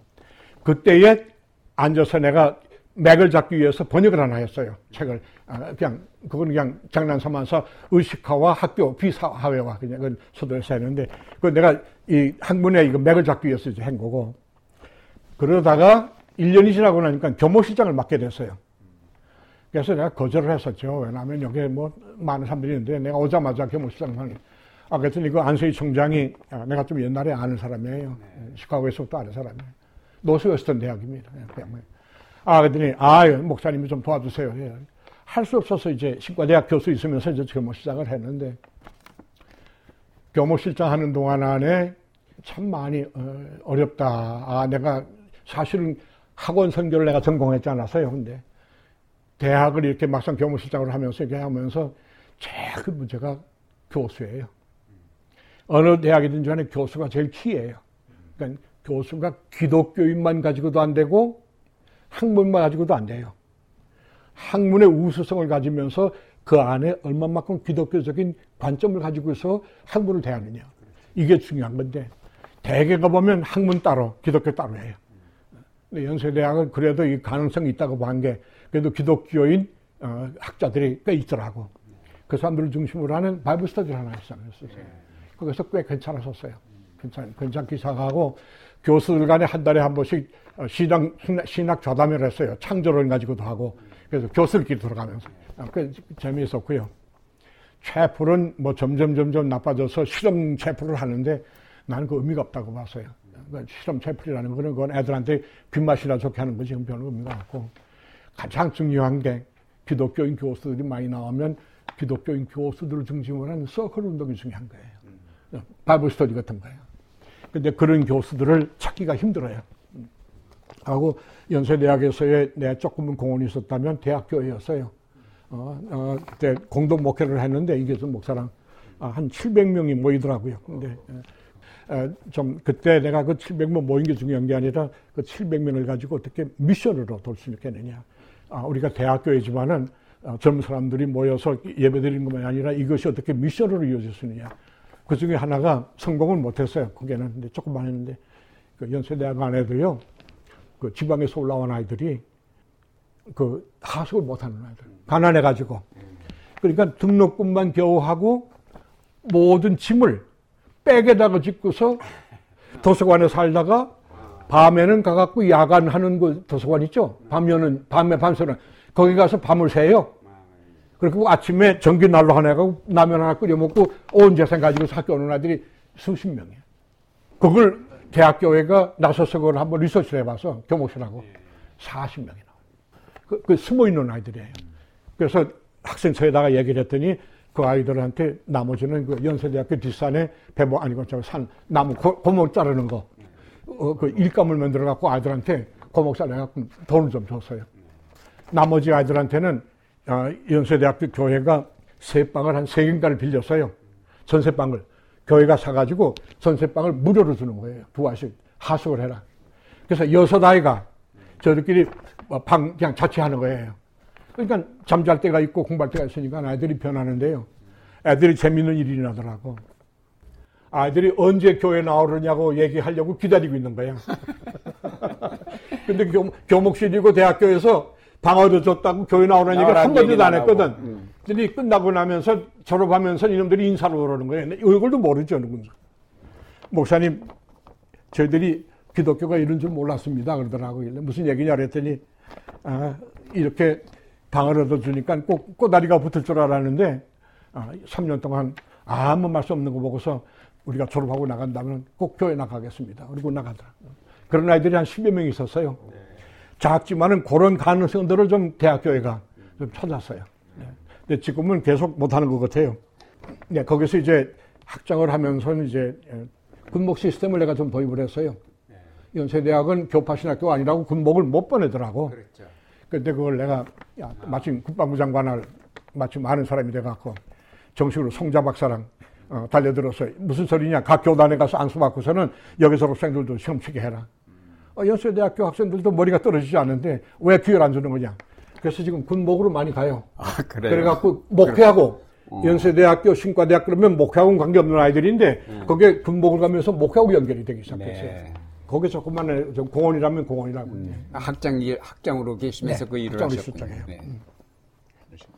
1999년 정년 퇴직하신 다음에 실천 대학 대학원을 창립하시고 경기도 이천에 4만 평의 부지를 매입하시고 건축한 다음에 2005년 개교하는 쾌거를 이루셨습니다.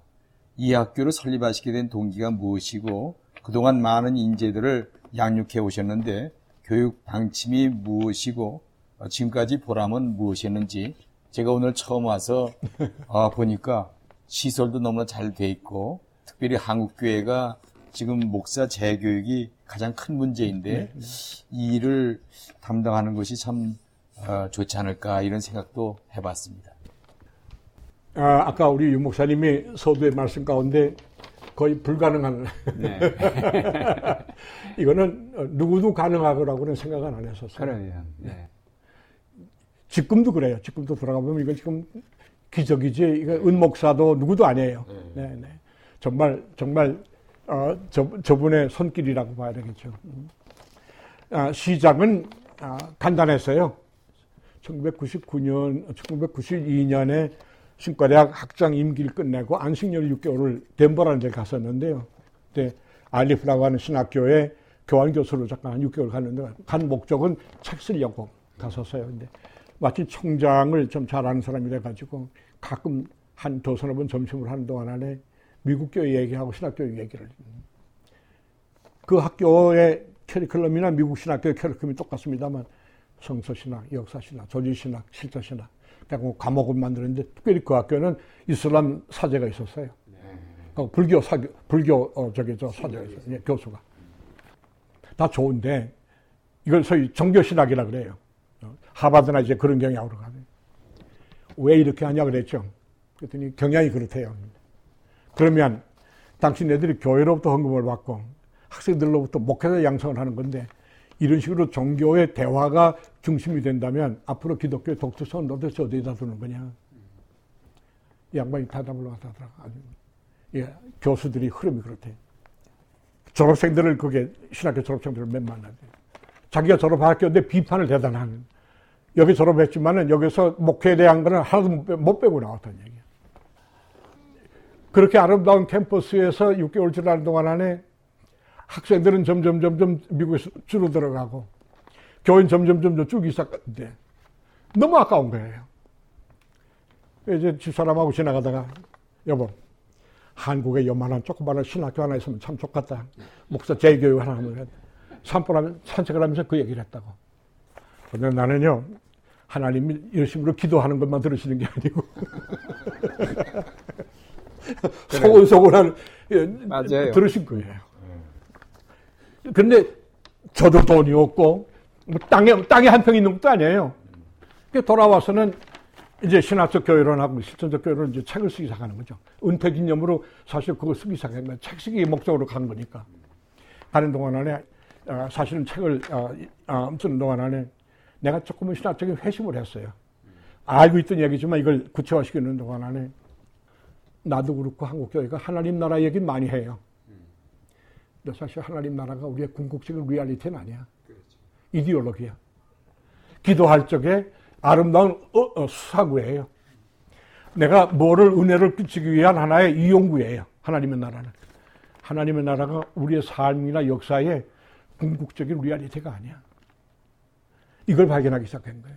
내 신앙의 위선이 나오기 시작. 한국교회 위선이 나오기 시작했네. 아, 이거 우리가 하나님 나라 얘기하면서 하나님 나라를 존재 이유를 하지 않는 거구나. 한국 교회가 하나님 나라를 위한다 그러면서도 하나님 나라를 위한 존재 양식이 아무것도 없구나. 우리끼리 즐기다가 우리끼리 해지는 거지 하나님 나라를 이 땅에 드러내는 게 아니구나.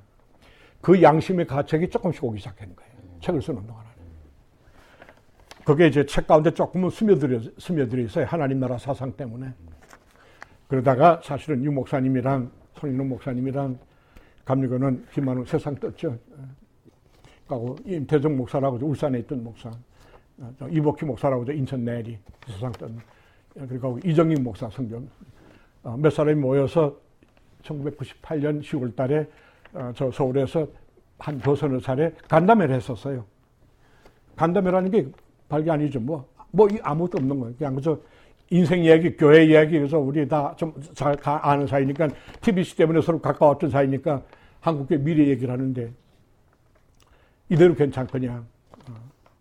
다들 조금씩 의심을 하기 시작하서 목사님 현지 다 어, 20년, 30년 뒤에 좀 어둡지 않겠냐. 신학교육에 문제가 있는 게 아니냐. 다 좋지만은 이거 예, 목회자 양성에 좀 문제가 있는 게 아니냐. 그래서 얘기 시작된 건데 그러다가 이제 98년에 어, 설립 취준위원회가 나왔죠. 그때부터 이제 본격적으로 어, 제가 은퇴하기 전에 어, 한 1년 전이었는데 본격적으로 좀 뜨기 시작했어요. 강화, 원주, 온양온천 안 돌아다니는데 한, 한 50분 돌아다녔어요. 하여튼 폐기된 학교. 그 다음에 뭐 딱 나왔다 그러면 뭐 이거주고 뭐 이거 막 달려가는데 마지막에는 아, 거의 실망을 하고서 이제 야 이건 하나님 허락 안 하시는가 보다 했는데 어, 이 땅을 지키고 있던 어, 선배 목사님이 한 분 계세요. 이게 황무지였어요, 이게. 네. 어느 날 내가 양광교회 에, 설교를 가는데 이 어른이 그 교회 장로님이셨어요. 네. 그러다가 나중에 에, 그 저기 저 그리스도교회 대학에서 배세학교회 사무장을 하신 분인데 거기서 신학을 하고는 야간을 목사가 되셨더라고요. 거기서 만나갖고는 어디 계시냐고 오래간만에 나는 장로님이라고 불렀더니 담임 목사님이 목사님이라고 불러길래 아 이상하다 그래 언제 목사님 되셨냐고 그랬더니 이래 어디 계시냐 했더니 여기 인천에 이천에 산 속에 산다고 그래 예 산 속에요? 어 내가 지금 그렇지 않아도 아, 지금 대학원 부지를 하나 지금 찾고 있는 중인데 그랬더니 양반 깜짝 놀더니 대학원이요? 그래 예 대학원 부지요 어, 몇 평, 몇 평이 돼서요, 산 속에 했더니. 아, 산이 한 4만 평 되고, 부지가 한 8천 평 돼요. 아이고, 그래요. 나 지금 2천 평만 있어도 사갔다 그러는 건데. 아, 그랬더니 이 양반하고 약속이 돼갔더니. 한번 내려왔죠, 집사람하고. 그, 그만해. 물론, 드론이 있고도 뭐, 근데 정신 박사가 나한테 경고를 줬었어요. 목사님 여러 군데는 보면 반드시 고속도로에서 가까워야 됩니다. 길이 있어야 됩니다. 전기가 들어와 있어요. 요 세 가지 조건은. 근데 이게 들어다 보니까는 여기가 너무 황홀해 갖고 길을 못본 거야. 길이 이렇게 좁은 줄 못 본 거예요. 전기 들어와 있었고요. 아, 그러다가 집사람하고 그냥 황무지였지만은 어떠서 4만 3천 평이에요. 한눈에 반한 거예요. 그러니까 여기 아무도 없고 이 양반이 흙집을 짓고 살고 계셨어요. 사모님이 몇 년 전에 이화대학에 사무장 하시던 사모님이 세상 뜬 바람에 저 뒤에다가 이, 이 땅이 아니고 저 뒤에다가 천평을 사셔갖고 묘지를 드신 거예요. 그러니까 여기에 좀 사시는 사모님을 그리면서 사시는 거예요. 자기 조카네 집이래요 이게 조카네 땅인데 그래서 흥정이 시작됐죠. 손인호 목사님이랑 그때 내가 좀 얼마나 하냐 10억을 달래요. 그래 아 그때 내가 모금할 수 있는 모금했던 돈이 그때 저기 간호대학에서 TBC 했던 게 1억 얼마 들었어요. 그때. 하고 아 뭐 어떻게 돼갖고 다 합해보니까 2억 한 5천 정도 되겠더라고. 그렇게 내가 수중이가 있어 저기 저 먹으면 안 넣겠어 좀 뭐 도와주고 다 저기 개미 군단들이 시작이 됐던 거예요. 아 10억은 돈이 없다고. 그랬더니 그쪽에서 이, 이, 있던 사람이에요. 근데 재미있는 게 나중에 나중에 지우세요. 여기 양정학교라고 있어요 여자학교. 네. 유명한 학교예요. 그걸 세운 사람의 그, 그 김동 무슨 목사님인데 감경 목사님인데 그 양정학교를 가능케 했던 재단을 내놓은 사람이 이 땅 주인이 아버지야. 장로님인데, 아, 아 집사님인, 아, 저 집사님인데, 에, 농협에 있으면서 하여튼 간에 돈만 쓰면 땅을 사는 사람인데, 과선 하나 큰 걸 내놓은 바람에 양정학교가 나온 거예요. 그러니까 나 땅을 이 아버지가 샀던 걸이 아들한테 줬는데, 아들이 이걸 사업을 하다가 다 부도가 나가지고, 현금이 필요한 때에 왔던 거예요. 15억 달라는 못 들었다고. 7억이면 어떠냐고. 아, 7억도 안 된다. 영이 돈이 다 급하니까 5억이면 어떠냐고. 5억이면 좀 한번 해보자고. 그 대신 저쪽의 조건이 중도금까지를 어, 거의 다, 어, 말하자면 조금만 내겨놓고 다 달래요. 어, 그러니까 급하니까 다 달래요. 그래서 이거를요, 가계약을 하면서요, 옆에 보셨죠? 집들이 몇 개 있잖아요. 네. 나도 포함을 해서 180평에서 200평씩을 분할을 한 거예요. 음. 할수 없어서. 음. 돈이, 그러니까 이, 이, 이, 5천만 어, 원씩을 받은 거예요. 나도 5천만 원을 낸 거예요. 그래서 열 집인가를, 어, 다안 팔리고, 어, 일곱 집인가 팔렸기 때문에 3억 5천이 들어간 거예요. 그래서 이튼 돈하고 합해갖고 이걸 5억을 산 거예요. 그래서 땅을 빚 없이 산 거예요. 그래서. 그래서 200평씩을 분할을 한 거죠. 그래서 시작이 된 건데, 목사님이랑 어, 우리 선임 목사님이 이사장으로 계셨고 목사님이 어, 교수로도 계시고 감사로도 네? 감사 감사도 계셨고 네. 그러면서 초기 단계에 이것을 그냥 뭐 개미 군단들 그냥 여기저기서 그냥 돈을 모고 마침 또 동생 아까 우리 저기 저 장로 하나가 사업을 하는데 사업이 내내 실패하다가 이 학교가 시작되면서 사업이 잘 되기 시작하는 거예요. 그 친구가 저하고 합해갖고서 6억을 만들어 줬어요. 그 학교 재단이 있어야 되니까. 예. 재단이 재단 유곡이 없으면은 인가가 안 나요. 재단 법인, 법인이. 그래서 제가 어, 일산에 있는 집을 담보를 잡혀갖고 어, 동생이 또 담보를 해갖고는 6억을 만들어서 지금 어, 나와 있고요. 6억은 지금 재산이고요. 그 다음에 학교, 이 학교는 어, 또 어떤 분이 또 지금 우선 지어줬는데 우리가 지금 갚는 중이에요. 아직도 한 10억 남아 있어요. 아유, 네. 많이 갚으셨네요. 아, 많이 갚았어요. 아, 졸업생이 현재에 200명이에요. 어우. 저기 석사가. 교파가 12명. 예. 12교파. 12교파. 아, 어, 통합하고 감리교가 제일 많고요. 음. 아, 놀랍게도 전국이에요. 그리고 변화가 많이 일어나요. 변화가. 그 중에 지금 대표적인 것이 지금 선사교회. 저기 저 박국배 목사. 어, 현재 학생은 박사과정, 아, 박사가 8명 나왔고요. 박사과정회가 지금 25이 있고요. 어, 현재 재학생이 70명 정원에 69명이에요. 네. 그래서 지금 학생들은 그대로 어, 동생이 동생이 사업을 하면서 장학금 좀 대고 있어요. 네. 그래서 이렇게 저렇게 지금. 근데 이제 문제는 목사님이 이제 총장 임기를 마치시고 명예총장이 되셨는데 지금 후임이 문제 아닙니까? 네. 후임을 네. 어떻게 네. 하실 건지가 네. 네. 그러니까 지금 후임을 사실은 아직도 마음속에 좀 구하고 있는데 쉽, 조금 좀 건방진 말이지만 좀 쉽지가 않은 게 목회 경험이 있어야 되지만은 학문성이 있어야 되고 물론이죠. 학문성이 있으면 또 목회 경험이 있어야 될 텐데 요거 밸런스가 좀 맞지 잘 않네요. 하고 어떻게 보면은 좀, 좀 죄송한 말씀이지만 정식 학위가 있어야 되잖아요. 물론이죠. 네. 네. 그런 세 가지 조건이 또 뭐 거기다 더해서 우리 또 은목사님의 그 어떤 신학적인 흐름 그리고 네. 이 학교를 세운 어떤 법적 같은 것, 이념 같은 걸 네. 따르고 네. 받아들일 수 있는 분이라야 이제 네. 이을 텐데. 네. 그래서 아, 지금 뭐 어쨌든 지금 기도 중에 있고요. 예. 뭐, 뭐 아, 당분간 어, 교수 중심으로 지금 가고 있는데 우선은 보주 중심으로는 잘 가고 있네요. 네. 네.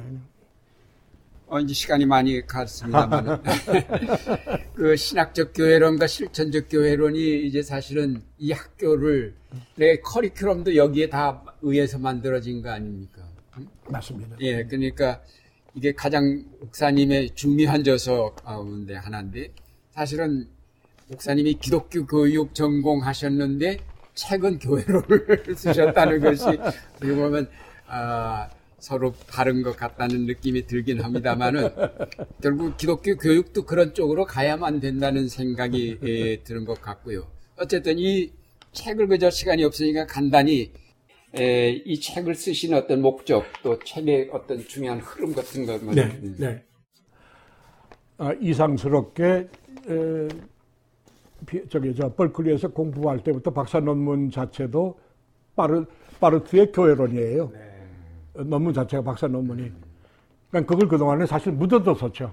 묻어두고는 그냥 기독교 교육이라는 정문에다가 했는데 지금 아, 신학적 교회론을 쓰게 된 동기는 목사님 내가 기독교면 지금 기독 전공을 했는데 지금 실패작이거든요. 교회 학교 지금 조금 죽- 죽어나가거든. 그 이유 중에 하나가 내가 기독교 교육을 기독교 교육 쪽으로 접근했기 때문에 달. 그러니까 내가 여지까지 분명한 학문적인 과오를 지금서야 깨달, 깨달으면서 저- 젊은 교수한테 얘기하는데 못 깨달아요. 음, 아직도. 거꾸로 얘기하면 기독교 교육은 교회론의 한 존재 양식이에요. 그러니까 예배가 존재 양식이고 교육이 설교가 선교가 교회 공동체의 존재 양식인 것처럼 근데 우린 지금 예배학 따로 교육학 따로 설교학 따로 하다 보니까는 다 방법론으로만 가는 거예요. 몸체는 죽어나가는데 그 몸체가 뭐나 그게 교회론 아니에요. 그게 공동체 아니에요. 그런 게 지금 은근히 나, 내 자책 가운데 있었어요. 네, 이걸 찾다가 결국은 신화적 교회론, 뭐 대학원은 신화적 교회론 나온 다음에 나왔습니다만은 신화적 교회론을 쓰면서 내가 가장 아까 말한 대로 참여했던 것 가운데 하나가 아, 내가 하나님 나라라고 하는 사상을 지나치게 신학화 시켰구나. 이데올로기화 했구나, 하나님 나라를. 사실은 성소의 창세기로부터 목시로까지의 가장 중심적인 주제는 하나님의 통치하심 하나예요. 창조고 언약이고 구원이고 하나님의 통치하심 하나예요. 그 하나님의 통치하심이라는 게 하나님의 나라인데 우리는 그거를 그 우리 역사나 우리 삶이나 교회나 이스라엘이나 모든 것의 존재의 근거로 삼지를 않고 하나의 이데올로기로 해버린 겁니다. 그럼 우리 얘기만 하는 거예요. 지금 한국 교회가 신학 교육이 지금 여기 문제가 있지 않느냐. 그래서 사실은 신학적 교회론을 어, 한번 요약한다면 다시 한번 하나님 나라 사상을 신학적으로 재조명하는 것밖에는 아닌 거고요. 많이 미흡한 책이고 그걸 어떻게 담아내겠느냐라는 게 실천 신학, 실천 신학론이고 실천적 교회론이고. 네. 아, 그저 다만 거기에서부터 어떻게 하면 한국 교회가 다시 살아나가겠느냐라고 하는 구조를 가지고서 여기 커리큘럼 만들어 본 거예요. 그러니까 여기 커리큘럼은 어, 목사님 재훈련하는 게 아니라 목사님 재훈련하면서 그것이 한국 교회를 변화시키는 내용이에요. 네. 그런 식으로 연결을 좀 시켜본 거죠. 어, 한국 교회가 이제 오늘날 와서 더욱 많은 문제를 안고 있는데 그 중에서도 목사님은 무엇이 가장 문제라고 생각하시는지 네. 그리고 전체적인 흐름을 보아서 한국 교회 미래가 어떠할 것이라고 보시, 내다보시는지 네, 아 이번에 어, 사실은 좀 무거운 강연을 하나 했어요. 한목협 네, 한목교 네, 강연을 했는데 이번에 왜 한목협에서 굉장히 두꺼운 책 내놨죠? 이걸 놓고서 이번에 한목협 제, 제목이 한국교회 목회자 현재와 미래 그랬다고 이번에. 그 나한테 이제 주제 강연부터 하고 저 친구 기조 강연을 했는데 이야기의 흐름이 한국 교회가 내 에, 날이 갈수록 네게티브하다. 이제 말하자 여론이 전체로 여론. 그 이유 중에 하나가 목회자의 무슨 뭐 권위주의 무슨 뭐, 뭐 교회 확장주의 뭐 헌금 강요 뭐, 뭐 이런 거고 교인들의 이중적인 태도 뭐 이런 이런 것들이 중, 중심이에요. 뭐 아는 얘기지. 미래가 뭐나 대략 제, 제안들이 어, 디아코니아를 많이 해야 된다. 사회 사업을 많이 해야 된다. 그게 미래야. 아, 유원구 교수는 도덕성, 영성을 좀 회복해야 되는 거다. 다 좋은 얘기인데, 다 맞는 얘기인데, 뭐 아니지 않나. 사실은 그 가, 가게 붙잡고서 내가 실험을 다시 한번 해갖고요. 50년 전에 읽은 책에서 내가 굉장한 쇼크를 받았어요. 하나는 윌 헐버그라는 사람이 쓴 Protestant Catholic Jew라고 하는 1960년대 미국의 유명한 책이 하나 있었어요. 그때 내가 뭔지 몰랐는데 그 책을 누가 인용했냐면 평신도 신학을 쓴 헨드릭 크레이머가 인용을 한 거예요. 아, 그걸 50년 전에 내가 못 봤었어. 근데 이번에 다시 보니까 그 책이 103페이지가 나와요. 크레이머가 윌 헐버그를 인용을 한 거야. 무슨 얘기냐. 미국이 한참 교회가 올라갈 적에 성경이 1년에 천만 권이 팔린 거예요. 그런데 재밌는 게 미국의 기독교인 53%가 마태, 마가, 누가, 요한복음 중에 하나도 이름을 모르더래. 그러면서 지금 저기 헨리 크레머가 그 책 가운데 뭐라 그러지 알아요? 내가 이번에 그, 그 헨리 크레머를 굉장히 인용을 했어요. 미국 교회가 한참 올라오지만 미국 교회가 영적, 영적 문명에 빠졌다. 그래서 내가 그 포인트를 잡아가지고 이번에 저기 저 주제 강연에요. 한국 교회 문제가 지금 천만 신도에서 500만을 쓰는 게 아니라 천만이든 700만이든 500만이든 영적 문맥이 문제다. 우리가 목회가 뭐가 잘못된 거다. 어, 목사가 수강 모자랄지도 아니고 우리 목회가 지금 뭐가 잘못 가고 있다. 하나님 나라 백성 공동 하나님 나라 백성을 세우지 않았지 않았느냐. 요새 내가 점점 점점 이렇게 내로다운하는 어, 마지막 초점은요. 아 이젠 숫자 노름이 아니나. 이제는 한 명이든 두 명이든 어떻게 하면 신앙을 세우는 게 아니라 신앙인을 세워야 되겠다. 사람 하나하나가 하나님 앞에 어떻게 서야 되느냐. 라고는 정말론적인 신앙관을 이제 세워줘야 되겠다. 이게 이제 앞으로 한국교회가 어떻게 목회자가 여기다가 모든 에너지를 집중해야 되냐. 아, 거기다가 초점을 두고서 신학교육하고 목회자 문제를 조금 좀, 좀 심하게 했어요, 이번에. 네. 네. 나는, 아, 한목교회에서의 강연의 내용이 아직도 지금 내 느낌인데요. 네, 나는 앞으로 한국교회가 500만 원으로 떨어질 줄 몰라요, 그거는. 그러나 그거는 그거는 시대의 흐름일 수도 있는 거고, 그건 세속화의 흐름 때문에 어쩔 수 없어요. 근데 그게 중요한 게 아니고, 500만이 어떻게 하나님 앞에 영적 문명이 안 되도록 세우느냐. 라는 게 지금부터 과제가 아니겠나. 그렇죠. 네. 그게 기독교 교육학자로서 지금, 아, 내가 가지고 있는 양심에. 예. 시간이 많이 가서 이제 거기까지 해야 되겠습니다. 예. 꿈이 있어도 용기가 없어서 그 꿈을 실현하지 못하는 사람들이 많은데, 은 목사님은 은퇴 후 편안하게 여생을 보내실 수도 있었는데, 꿈의 실현, 다른 말로 하면 하나님의 부르심을 따라 용감하게 몸과 마음 그리고 물질을 아낌없이 바쳐서 실천신학 대학원 대학교를 설립하시고 또 한국교회 개혁을 위한 기틀을 마련하셨습니다. 이제 목사님의 꿈과 그 신학을 이어갈 후배들이 계속 나와서 한국교회를 개혁하고 또 새롭게 할 인재들이 배출될 수 있기를 바랍니다. 오늘 귀한 시간 허락해 주셔서 정말 감사를 드립니다.